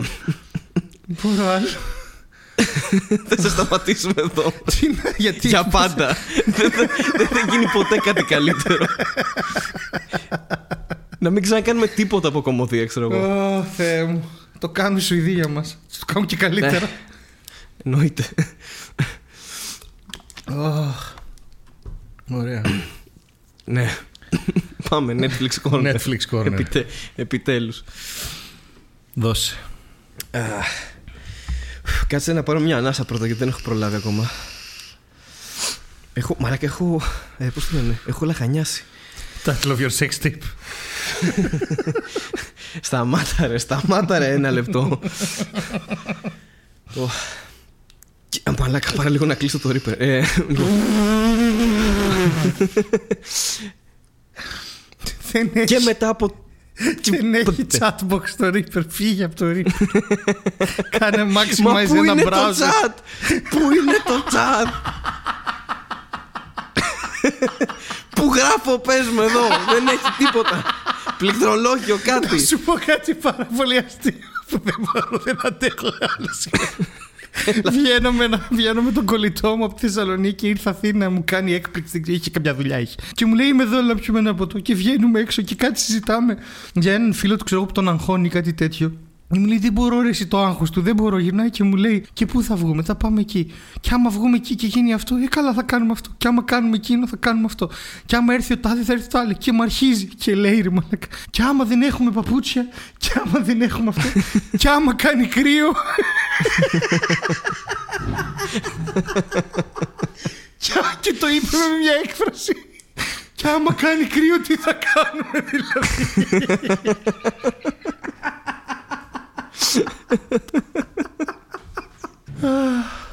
Έλα, Και μετά από την προηγούμενη επεισ- επεισοδιακή. Κάτσε, πάμε πάλι. Πάμε πάλι. δεν, μαλάκα, δεν, δεν, δεν. Αυτό το πράγμα σήμερα δεν. είναι. και... και μετά από την προηγούμενη επεισοδιακή ενότητα, πάμε στο Netflix Corner, όπου για σήμερα αυτό που έχουμε ετοιμάσει ε, να συζητήσουμε είναι μια εξαιρετική κομμωδία που στο Netflix νομίζω δεν είναι όλες σεζόν, αλλά σύντομα θα έρθουν, η οποία είναι το Brooklyn Nine-Nine. Χειροκροτήματα. Εγώ ενθουσιάζομαι μόνος μου. Είναι από τις αγαπημένες μου κομμωδίες. Μία ε, συγγραφική προσπάθεια του Michael Σουρ που έχει γράψει και Office, έχει γράψει Parks and Rec. Ε, έτσι, είναι εξαιρετικός writer, κωμικός. Και μ, το premise της όλης σειράς είναι ότι υπάρχει ένα αστυνομικό τμήμα το οποίο έχει τον κωδικό 99 στη Νέα Υόρκη και χωρίς να έχει ρε παιδί μου ε, χαρακτήρες καρικατούρα και αυτό είναι ένα σχόλιο που θέλω, είναι του, του Στέλιου το σχόλιο αυτό και θα το κάνει γιατί ξέρω ότι θέλει να πει για αυτή τη σειρά είναι πάρα πολύ αστεία σειρά και πάρα πολύ καλογραμμένη και μπράβο μας που την έχουμε δει και όσοι δεν την έχετε δει να τη δείτε Στέλιο πάρε το λόγο Ναι. Να πούμε ότι το Fox την ακύρωσε μετά από πέντε σεζόν. Ε, αλλά το NBC την επόμενη μέρα την πήρε για μια έκτη σεζόν με 13 επεισόδια. Και τελικά. Ναι, δεν είχε το serial που είχε το Lucifer που Ναι. τράβηξε καιρό αυτό το πράγμα. Ναι, και... ναι, όχι κατευθείαν είπε σε φάση αυτό δεν κόβεται. Και τελικά το Σεπτέμβριο το NBC το πήγε στα 18 επεισόδια. Ναι. Ε, για μένα αυτή η σειρά ήταν πάρα πολλές εκπλήξεις γιατί η πρώτη φορά όταν, όταν βγήκε η πρώτη σεζόν δεν είχα κανένα ενδιαφέρον να το δω αυτό το πράγμα. Κανένα. Και ο τότε κολλητός αδερφός ο Αντώνης από, την, ε, από την Κατερίνη που ήμασταν συμφοιτητέ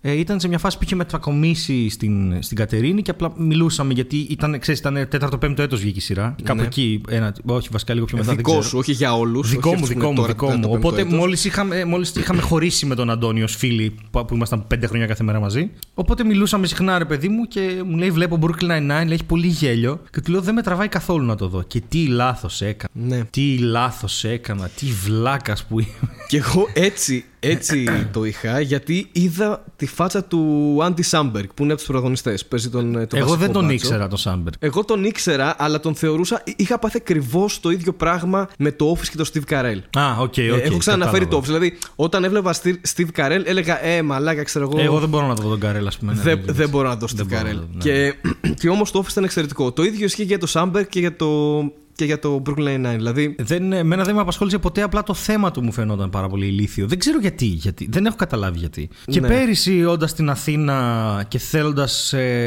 ε, πο- απελπισμένο να δω μια Ψάχνοντας μια κομμωδία, συντροφιά. ναι, έβαλα τον Brooklyn Nine-Nine και όχι ερωτεύτηκα. Είναι ρε. Είναι πάρα πολύ καλό σε τόσα επίπεδα. Ναι. Η, η αποκάλυψη του Terry Crews για μένα. Ε, Ναι. ο- ο- που παίζει ο τον Terry οποίος τώρα, Jeffords. ναι, που είναι στη διαφημίση του Old Spice. Ναι, ναι, αυτός είναι ο, ο bodybuilder, όχι ο κούκλος.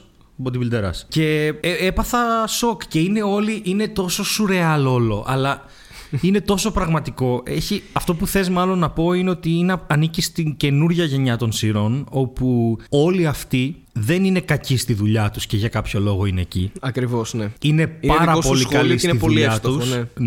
ναι, σε ευχαριστώ. Είναι πάρα πολύ καλή στη δουλειά τους, που σημαίνει ότι είναι ικανά άτομα, αλλά έχουν πάρα πολύ προσω... πάρα πολλές προσωπικές. Πάρα πολλά, πάρα πολλά προσωπικά φρένα που τους εμποδίζουν. Έχουν φοβίες, έχουν άγχη, τα οποία τους κάνουν καλούς στη δουλειά τους. Η Amy, ας πούμε, που είναι πάρα πολύ καλή στη λεπτομέρεια και πολύ γενναία. Έχει και κάνουν και καλούς στην κομμωδία της σειράς, έτσι δηλαδή. Ναι, ναι, ναι, ναι, ναι. Οπότε δεν είναι. Δεν, είναι, δεν βλέπεις άχρηστους ανθρώπους στη ζωή. Βλέπεις πολύ. Είναι goofy, ας ναι, πούμε, που είναι και, goofy. ναι, δεν Βλέπεις τα καταφέρουν. πολύ ικανούς ανθρώπους στον επαγγελματικό τους τομέα. Απλά επειδή έχουν ψυχολογικά δεν ξέρω τι, κάπω χάνεται η ζωή τους μπροστά από τα μάτια τους χωρίς να το καταλαβαίνουν. Ένα τέτοιο πράγμα. Και όλο αυτό, το, όλο αυτό το πράγμα είναι η μάχη να γίνουν όλοι καλύτεροι άνθρωποι. Ενεργά δηλαδή. Και καλύτεροι στη δουλειά τους και σε όλα. Ναι. Και έχει. Ρε, είναι πάρα πολύ καλό. Να πω επίσης ότι το, εν- το, το Brooklyn Nine-Nine για μένα απέδειξε ότι μπορείς να κάνεις κομμωδία χωρίς να είσαι προσβλητικός. Μπορείς να κάνεις κομμωδία και να είσαι. Δηλαδή, για μένα κατέστρεψε όλο αυτό το alt-right αφήγημα του political correctness που ξέρεις ότι εγώ έχω πρόβλημα με το political correctness. Όχι, Ναι, ναι, ναι, ναι. όχι, όχι το λόγο της ύπαρξής του. Το, το, το κύμα της, α- της βλακείας που έρχεται από την Αμερική. Οπότε μια σειρά μπόρεσε να κάνει πλάκα με όλα αυτά, να παραμείνει πάρα πολύ respectful, να μιλάει για τα δικαιώματα των γυναικών, να μιλάει για την πατριαρχία, να μιλάει για τους ομοφιλόφιλους, να μιλάει για διαφορετικότητα, για τους μαύρους, για τα, για τα πάντα, για τα πάντα, για τα πάντα. Και, Και να καταφέρνει και να κάνει αστεία. Έτσι. Πάρα Έχει δει πολλά αστεία, ρε. Πολύ καλά αστεία. πάρα πολλά αστεία. Ε, για μένα- Εξαιρετικά αστεία. Για μένα έχει πάρα πολύ ε, καλογραμμένου χαρακτήρες πέρα από τα αστεία. Ε, Ναι. Έχει πολύ ωραίους διακριτούς χαρακτήρες. Επίσης, για να το συνοψίσω, για μένα είναι η επιτομή του σύγχρονου αμερικανικού χιούμορ, ρε παιδί μου, που μπορείς να δεις αυτή τη στιγμή σε, μια, σε, μια, σε ένα sitcom, σε μια κομμωδία, Ναι. ξέρω εγώ. Μπορεί. Αμερικανική. Και επίσης σε όποιον και να το έχω προτείνει, του άρεσε. Και Ναι. μάλιστα επειδή όλους τους κοντράρω, γιατί πάρα πολλοί κόσμοι που ξέρω, ρε παιδί μου, έχουν δει τα φιλαράκια και έχουν μείνει στα φιλαράκια. Και παιδιά, οκ, εντάξει, καλά τα φιλαράκια, μια χαρά είναι. Άλλο που εμένα με πιάνει κατάθλιψη να τα βλέπω γιατί Και μου εμένα, στο ναι, σχολείο, δεν ξέρω εγώ, μπορώ, την δεν Κυριακή. μπορώ. Ε, πάμε Εντάξει, παρακάτω. αλλά τα έχουμε συγχαθεί, είναι το Κωνσταντίνου και Ελένη, ξέρω εγώ, Ναι, ναι, του ναι, ναι, Σταρ. ναι. Και τα Και έχουμε δεν δει ένα είναι εκατομμύριο φορές. relevant. Δεν είναι relevant πλέον τα φιλαράκια. Πλέον, ναι, η κομμωδία έχει προχωρήσει πολύ παραπάνω. Πάρα πολύ, και πάρα ένα πολύ. κλασικό παράδειγμα λοιπόν είναι το Brooklyn Nine-Nine. Ναι. Οπότε, αν έχετε μείνει και εσεί στα φιλαράκια, τσεκάρετε Brooklyn Nine-Nine και θα καταλάβετε αμέσως τη διαφορά. Είχα βάλει ρε παιδί μου, όπως το λένε, challenge σε, σε φίλοι μου, Ναι. ότι δες το και θα δεις ότι είναι καλύτερο από τα φιλαράκια. Σαφέστατα Και μου, είναι λέει καλύτερο. αυτό, και μου λέει αυτό δεν παίζει, Ε, δεν καλά, γίνεται. καλά, αυτό είναι ναι. τα φιλαράκια, είναι τα φιλαράκια. Και όταν το είδε, μου είπε ότι όντως ε, είναι, Εδώ- είναι εξαιρετική κομμωδία. αν εδώ όχι προκύπτει καλύτερο και το να μην το εξής. παραδεχτεί κιόλας. Ε, όχι, ε, προκύπτει το εξής εδώ. Καταρχάς να πω ότι εδώ πέρα οι δημιουργοί του Brooklyn Nine-Nine έχουν συνεργαστεί και στο Parks and Rec που από τη δεύτερη σεζόν Ναι. και μετά μέχρι την έκτη δεν έχει κακό επεισόδιο. Μιλάμε για η μπάρα συνεχίζει και ανεβαίνει. Και φυσικά το, άλλη μια σειρά πρέπει να δείτε όλοι που είναι πιο παλιά από το Brooklyn Nine-Nine και δείχνει πού πήγαινε η κομμωδία στην Αμερική είναι το 30 Rock. Όπου όλα αυτά δανείζονται το σουρεαλισμό της Βρετανικής κομμωδίας για να μπορέσουν να επιβιώσουν. Αλλά αυτό είναι άλλο, άλλο κομμάτι. Το οποίο θέλω να πω ε, και το ξέχασα γιατί προσπαθούσα να πω κάτι άλλο και είμαι ηλίθιος. Για τα φιλαράκια. Α, ναι, για τα φιλαράκια. Θα πεις. Ναι, Ε, ωραία. Κάτι το οποίο είναι εύκολο για εμάς σε σχέση με πολύ κόσμο είναι επειδή είμαστε σε αυτή τη δουλειά, δεν δουλεύουμε στην Αμερική ως κομικοί, αλλά είμαστε σε αυτή τη δουλειά και τα ένστικτά μας τα επαγγελματικά. Τα ένστικτά μας τα επαγγελματικά Spatial. είναι. Είναι spatial, είναι spatial τα ένστικτά μας. είναι λίγο πιο ανεπτυγμένα ρε παιδί μου από έναν άνθρωπο ο οποίος δεν ασχολείται με αυτό. Να μιλάς για τον εαυτό σου. Θα μιλάω για τον εαυτό μου, χάρη, συγγνώμη. ε, δεν ήθελα να σου κάνω κομπλιμέντο σε καμία περίπτωση. Καυλοκάτσικο σου αξίζει το σπίτι σου, μαλάκα. Ω, λες το Έχω. πάρτι που είχες την προηγούμενη εβδομάδα να ήταν επειδή ήταν καυλοκάτσικο. και είχαν το και είχαν το καυλοκάτσικο. καυλοκάτσικο. Σίγουρα. Αυτό ψήνανε.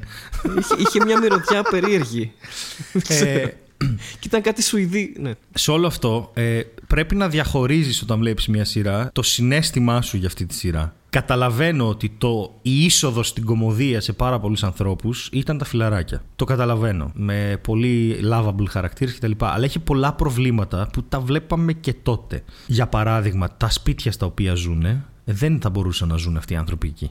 Το Brooklyn Nine-Nine ο καθένας ζει στο σπίτι που αντιστοιχεί στο μισθό του και στο πώς συμπεριφέρεται στα λεφτά του. Δηλαδή είναι καθολικά καλύτερο τεχνικά και στην απεικόνηση της Αμερικάνικης κοινωνίας. Δηλαδή πιο ρεαλιστικό, αντικειμενικά ας πούμε. πιο ρεαλιστικό, είναι πιο καλά γυρισμένο γιατί δεν έχει live κοινό. Εντάξει, Ε, είναι και άλλης εποχής έτσι. είναι δηλαδή, άλλο μιας τα άλλης φιλαράκια, εποχής άλλο. βέβαια, Ναι. αλλά θέλω να σου πω ότι όταν λέμε ότι είναι καλύτερο, δεν εννοούμε ότι θα σε μαγέψει αυτή η σειρά περισσότερο από τα φιλαράκια, γιατί δεν είσαι 14. Είναι πολύ Ναι. δύσκολο. Όσο μεγαλώνεις, λίγα πράγματα πράγματα σε μαγεύουν και σε κρατάνε δίπλα τους. Εμένα το Αλλά Brooklyn εσύ- Nine-Nine το έκανε αυτό το πράγμα. Πιστεύω πραγματικά Ναι. ότι μπορεί να το κάνει. Αλλά εάν δεν είσαι ανοιχτός να πεις ότι μετά το How I Met Your Mother τελείωσαν οι σειρές και τέτοια, δεν πρόκειται να απολαύσεις σοβαρή κωμωδία. Γιατί. Ε, προφανώς, ναι, και το Black ναι. Adder είναι αξεπέραστο, αλλά ήρθε το Black Books. Και το Black Ναι, Books είναι οκ. αξεπέραστο, αλλά ήρθε το IT Crowd. Ξέρεις τι, για μένα είναι μη συγκρίσιμα, ας πούμε, το Black ναι, Books ναι, με το Black ναι, Adder, αλλά δεν το καμία σχέση, καθένα, αλλά- το καθένα. Πώς να σου πω, όταν φακελώνεις κάτι μέσα σου και λες αυτό είναι αυτό,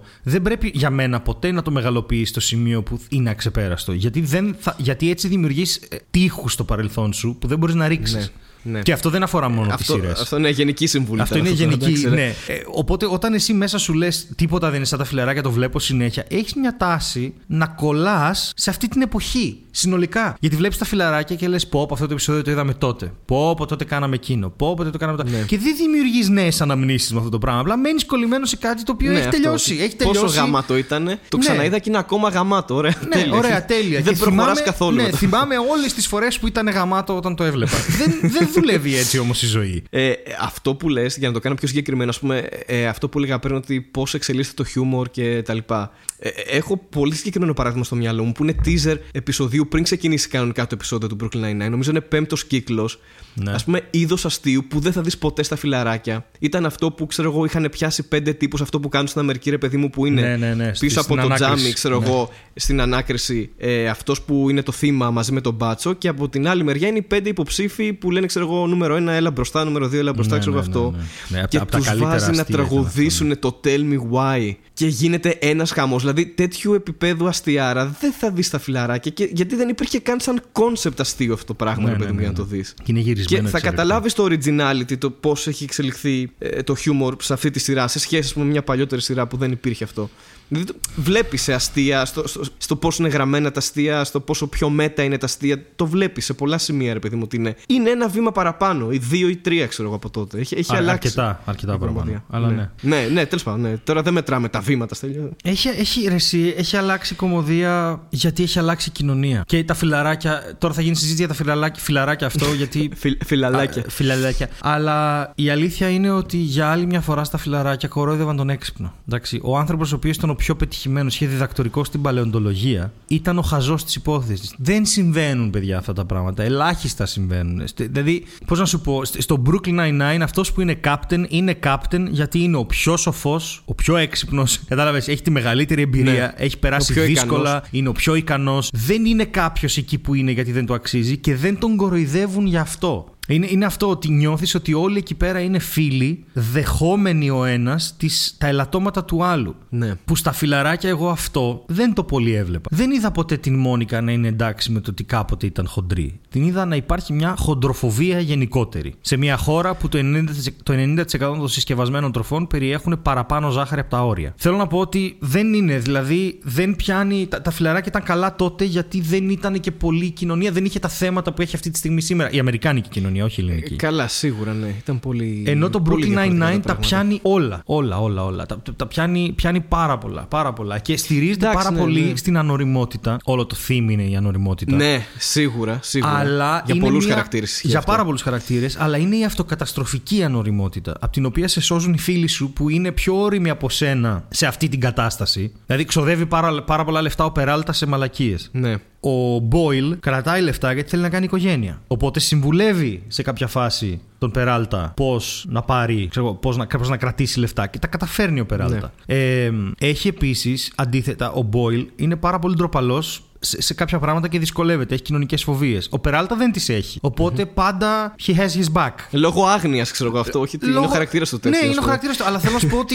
αυτό δείχνει ε, την, την, την ανθρωπότητα όπως είναι πραγματικά. Ότι όλοι οι άνθρωποι σε κάτι είμαστε καλοί, σε κάτι είμαστε κακοί. Και όταν αγαπάμε ο ένας τον άλλον για αυτό που είναι πραγματικά, τότε μπορούμε και να τους στηρίξουμε πραγματικά. Μπορούμε να τους στηρίξουμε με τον τρόπο που χρειάζονται, όχι με τον τρόπο που θέλουμε εμείς. Δεν στηρίζει έναν άνθρωπο με τον τρόπο που θες εσύ. Πρέ- πρέπει να, να, να ξέρεις, πρέπει να πας όπως καταλαβαίνει αυτός και να βοηθεί. Είναι αυτό ότι δεν, δεν μπορείς ποτέ, αν, αν είσαι ο φίλος που λέει Ναι, Στα έλεγα εγώ, καταλαβαίνω τι δεν λες, ναι. είσαι καλός φίλος. Εντάξει, θα το πεις Έχεις- μία φορά και μετά θα πεις χρωστάς μπύρες. Αυτό. Δηλαδή έτσι λύνονται αυτά. Ε, ε, έτσι λύνονται στο Brooklyn Nine-Nine αυτά. Έχεις εξελίξει την ανάλυση, το έχεις ανάγει εντελώς αλλού τώρα. Το έχεις πάρει τη σειρά και το έχεις κάνει γενικό. Θα μπορούσα να γράψει βιβλίο τώρα για αυτά που λες. Για, για, το, για, για το πώς ξεκινάμε από τον Brooklyn και φτάνουμε. Ναι. Ε, Η αλήθεια είναι ξέρω ότι το εγώ, γάμησα τέτοια, λίγο. τέτοια κοινωνική ανάλυση Το γάμησα. και σε λίγο. σύγκριση με, τη, με την παλιά Αμερική και την τωρινή Αμερική. Να σου Και στείλω όλα μια αυτά. Όχι, dick δεν το pic. γάμησες, οκ. είναι, να είναι- τελειώσει είναι αυτή η μια- ιστορία. να είναι μια γελάμε με κάτι άλλο υπερανάλυση, μετά. ξέρω εγώ. να πούμε για το καυλοκάτσικο που ξέρουμε τώρα και μέχρι εκεί φτάνω. Ε, Παρ' όλα αυτά, μπορούμε να βάλουμε ότι κάναμε διπλό επεισόδιο Netflix Corner γιατί είπαμε και για φιλαράκια και για Brooklyn Nine-Nine. Ναι, ναι, ναι. ναι, ναι, ναι. Οπότε. Και θα περάσει τώρα ότι δεν σας αρέσουν τα φιλαράκια. Ξέρεις, αυτό το κλασικό Και που είμαι ή σίγουρα, το ένα ή το άλλο. Που δεν έχει σίγουρα, καταλάβει κανείς τι λέμε στην σίγουρα. ουσία. Ότι αγαπάμε τα φιλαράκια, αλλά πάμε παρακάτω. Ναι, αυτό. Τελείωσαν τα φιλαράκια. Όχι, το, το Όχι Brooklyn στο Star, Nine-Nine αλλά είναι, γενικά είναι τελείωσε. εξαιρετικό και δεν... είχα κάνει και ένα βίντεο στο Instagram το καλοκαίρι που το ξαναείδα ε, και λέει πολλά αυτό γιατί σου έχω πει ότι δεν βλέπω πολλές σειρές δύο φορές. Δεν βλέπω σχεδόν καμία βασικά. Έχω δει πέντε σειρές Ναι. δύο φορές και παίζει- θέλω Ναι, να το ναι, ξαναδώ τώρα. Και δεν έχω δει κανένα επεισόδιο από την next season. Θέλω να τα δω μαζί γιατί θα πάθω. Θα περιμένω να τελειώσει και θα τα δω όλα μαζί το καλοκαίρι. Μμ, γιατί παθαίνω οκ. στερητικό. Ε, αλλά το, είναι, είναι, ρε, είναι πάρα πολύ καλή σειρά και είναι πολύ γλυκιά σειρά. Πολύ καλή σειρά. Ε, ε, έχει τέλειε ισορροπίε στο. Δεν είναι cheesy, ας πούμε, σε κάποια σημεία, ρε παιδί μου. Δεν, δηλαδή, στα πιο συναισθηματικά ε, κομμάτια της σειράς. Ε, έχει πάρα πολύ ωραία αστεία. Και είναι, δε- δεν, δεν υπάρχει άτομο που να το έχω προτείνει να το έχει δει και να μου πει τι Ναι, ναι, μαλακία ναι, ναι, είδε. ναι. Δηλαδή, Και- και πιάνει 100% τα πάντα, έτσι, είναι τα πάντα. success. Δεν... Πιάνει, πιάνει πολιτική, πιάνει ε, φιλία, πιάνει οικογένεια, πιάνει ρατσισμό, πιάνει σεξουαλικότητα. Σεξουαλικότητα, πιάνει, ναι. πιάνει πάρα πολλά. Δείτε, αν δεν το έχετε δει έτσι, νομίζω ότι όλοι θα το έχετε Αν δει. δεν το αυτό. έχετε δει, δείτε το, ναι. Αλλά αν Μόνος το έχετε αστιάρες. δει, τότε προτείνετε το σε κόσμο που δεν το έχει δει και μένει κολλημένο σε σειρές που είναι ξεπερασμένες. Καλά τα λες. Καλά τα λέω. Ε, να κλείσουμε λέγοντας ότι ευχαριστούμε πάρα πολύ για το support. Τρελό support, ειδικά τα, οι κούπες και αυτά. Ευχαριστούμε πάρα πολύ για αυτά. Ναι, παιδιά. Ε, και να- φωτογραφίες και συνεχίζετε να στέλνετε. Ναι, φωτογραφίες στέλνετε, μην, μην μασάτε, στέλνετε φωτογραφίες. Θα ανοίξουμε Instagram στο Μαρμελάδα Φράουλα, γιατί θα σας πούμε ποιος είναι ο λόγος. Θα ανεβάζουμε και τις φωτογραφίες που μας στέλνετε και στο YouTube φυσικά. Αλλά θέλουμε να, όσοι πραγματικά ε, σας αρέσει η εκπομπή, να κάνετε follow το Μαρμελάδα Φράουλα, γιατί θέλουμε να έχουμε ένα καλό metric για το πόσα άτομα πραγματικά το ακούτε. Γιατί είμαστε απλωμένοι σε 10 πλατφόρμες και δεν ξέρουμε ακριβώς τι γίνεται. Και αυτό θα μας χρησιμεύσει πάρα πολύ, να σας πούμε την απόλυτη αλήθεια, όταν είναι να ζητήσουμε μια πραγματική χορηγία. Όχι από τον Batman που θέλει να κυκλοφορεί γυμνός. ε, και ε, κάποιος μας ρώτησε πώς μπορούμε να πληρώσουμε για να μας στηρίξουν. Και εδώ εγώ Αλλά έχω. Ναι, και- ήταν λίγο αλλά να και- μας- αλλά να και μας για την μας- ρίξουνε. Για να μας την ρίξουν, για να μας το σφυρίξουν, ό,τι θες. Ε, Πόσα πρέπει να πληρώσουν για να να μας μας- την ρίξουν. Αλλά και τη χορηγία. Αλλά και τη χορηγία. Ε, είναι, πο- είναι πολύ γλυκό όταν το κάνετε αυτό και πάρα πολύ ωραίο και σας ευχαριστούμε πάρα πολύ. Ε, δεν έχουμε σκεφτεί κάτι με τον Χάρη πέρα από τα κλασικά. Δηλαδή αυτές οι κούπες με το logo το οποίο θα πάει έτσι την πρώτη σεζόν, θα βελτιωθεί τη δεύτερη κτλ. κτλ. Μήπως βγάλουμε κούπες ή κάμια μπλούζα ή οτιδήποτε, αν θα σας ενδιέφερε όλο αυτό, γιατί έχουμε το μέσο να το κάνουμε. Επίσης Ή θέλουμε να γιατί όχι ένα καυλοκάτσικο. ένα καυλοκάτσικο, βέβαια, ναι. Το άλλο που μπορεί να συμβεί, πέρα από την μπλούζα κουπά, οτιδήποτε, είναι το εξής. Στο Instagram, αν μας κάνετε follow, θα ανακοινώσω εγώ. Σκεφτόμαστε με το χάρη, κάτι που σα λέμε το σκεφτόμαστε καιρό, αλλά δεν το έχουμε κάνει ακόμα. Ούτε θα το κάνουμε ακόμα. Θα πρέπει να είστε on point στο Instagram. Θέλουμε, σαν concept, να σας κεράσουμε έναν καφέ. Είναι πάρα πολύ ηλίθιο αυτό, αλλά εγώ ενθουσιάζομαι με αυτό. Και θα, θα βρούμε έναν τρόπο ε, να σε μια καφετέρια στο κέντρο της Αθήνας να αφήσουμε πέντε πληρωμένους καφέδες με, με, με κούπες που αν μπορούμε θα γράψουμε και κάτι ρε παιδί μου και ο σκοπός είναι μια μέρα που δυσκολεύεστε ή σας τελείωσαν τα λεφτά ή οτιδήποτε να ξέρετε ότι εκεί υπάρχει ένας καφές από εμάς. Θα μου πεις ρε φίλε γιατί δεν δίνεις καφέ για τους άλλους; Παιδιά δεν ξέρετε τι δίνω και τι δεν δίνω. Εντάξει αφήστε με ήσυχο. Είναι μια ιδέα που. Εντάξει, και στη μας- Βραζιλία υπάρχει πολλή καφέ, Ναι, δεν θα βέβαια. φτάσει κανένα Εννοείται. μέχρι εκεί. Ναι. Είναι μια ιδέα που μας αρέσει, εμένα περισσότερο από ότι το χάρη. Αλλά ε, νομίζω έχει πλάκα να ψάχνουμε καφετέρια που έχει τους καφέδες και να, να γίνεται όλο αυτό. Και είναι, είναι και σαν ευχαριστώ για το support και για τα share και για τα hashtag και για όλο αυτό. Επίσης, θα, θα βάλουμε μπροστά ένα live stream, στο οποίο live stream, αν θέλετε, αν θέλετε να ξέρετε ουσιαστικά τι σημαίνει, εμάς το, το μεγάλο μας έξοδο αυτή τη στιγμή είναι το file hosting. Το οποίο έχει ένα συγκεκριμένο ποσό μέσα στο χρόνο. Δεν κοιτάμε να, να, να γίνουμε πλούσιοι από το Μαρμελάδα Φράουλα σε καμία περίπτωση. Εάν με κάποιον τρόπο Αλήθεια. όμω. Ε, ναι, ρε, Χάρη Κάτσε, δεν όπα, ξέρω. όπα, αυτό δεν Ναι. το ήξερα. Αυτό δεν το Α, ήξερα. Εγώ νόμιζα συγγνώμη, ότι γι' τότε αυτό πες, μπήκαμε. στη πες φάση. εσύ ότι κοιτάς να γίνεις πλούσιος για να το σώσω εγώ μετά. Οκ. Ε, εγώ κοιτάω να γίνω πλούσιος. Ωραία. αυτό το podcast. Ε, Δεν είχα ιδέα για αυτό που είπε μόλις ο Στέλιος Με, με εξαπάτησε και, και ξεκινάω με μήνυση. και πάω να κάψω καυλοκάτσικο τώρα. Φεύγω. Αποχωρώ αυτή τη πήγαινε, στιγμή. πήγαινε, πήγαινε. Αλλά θα μπορούσαμε στο live επεισόδιο, το οποίο θα είναι live stream και μετά θα μονταριστεί και θα γίνει κανονικό επεισόδιο, θα μπορούσαμε να βάλουμε το super chat στη Google, ώστε να.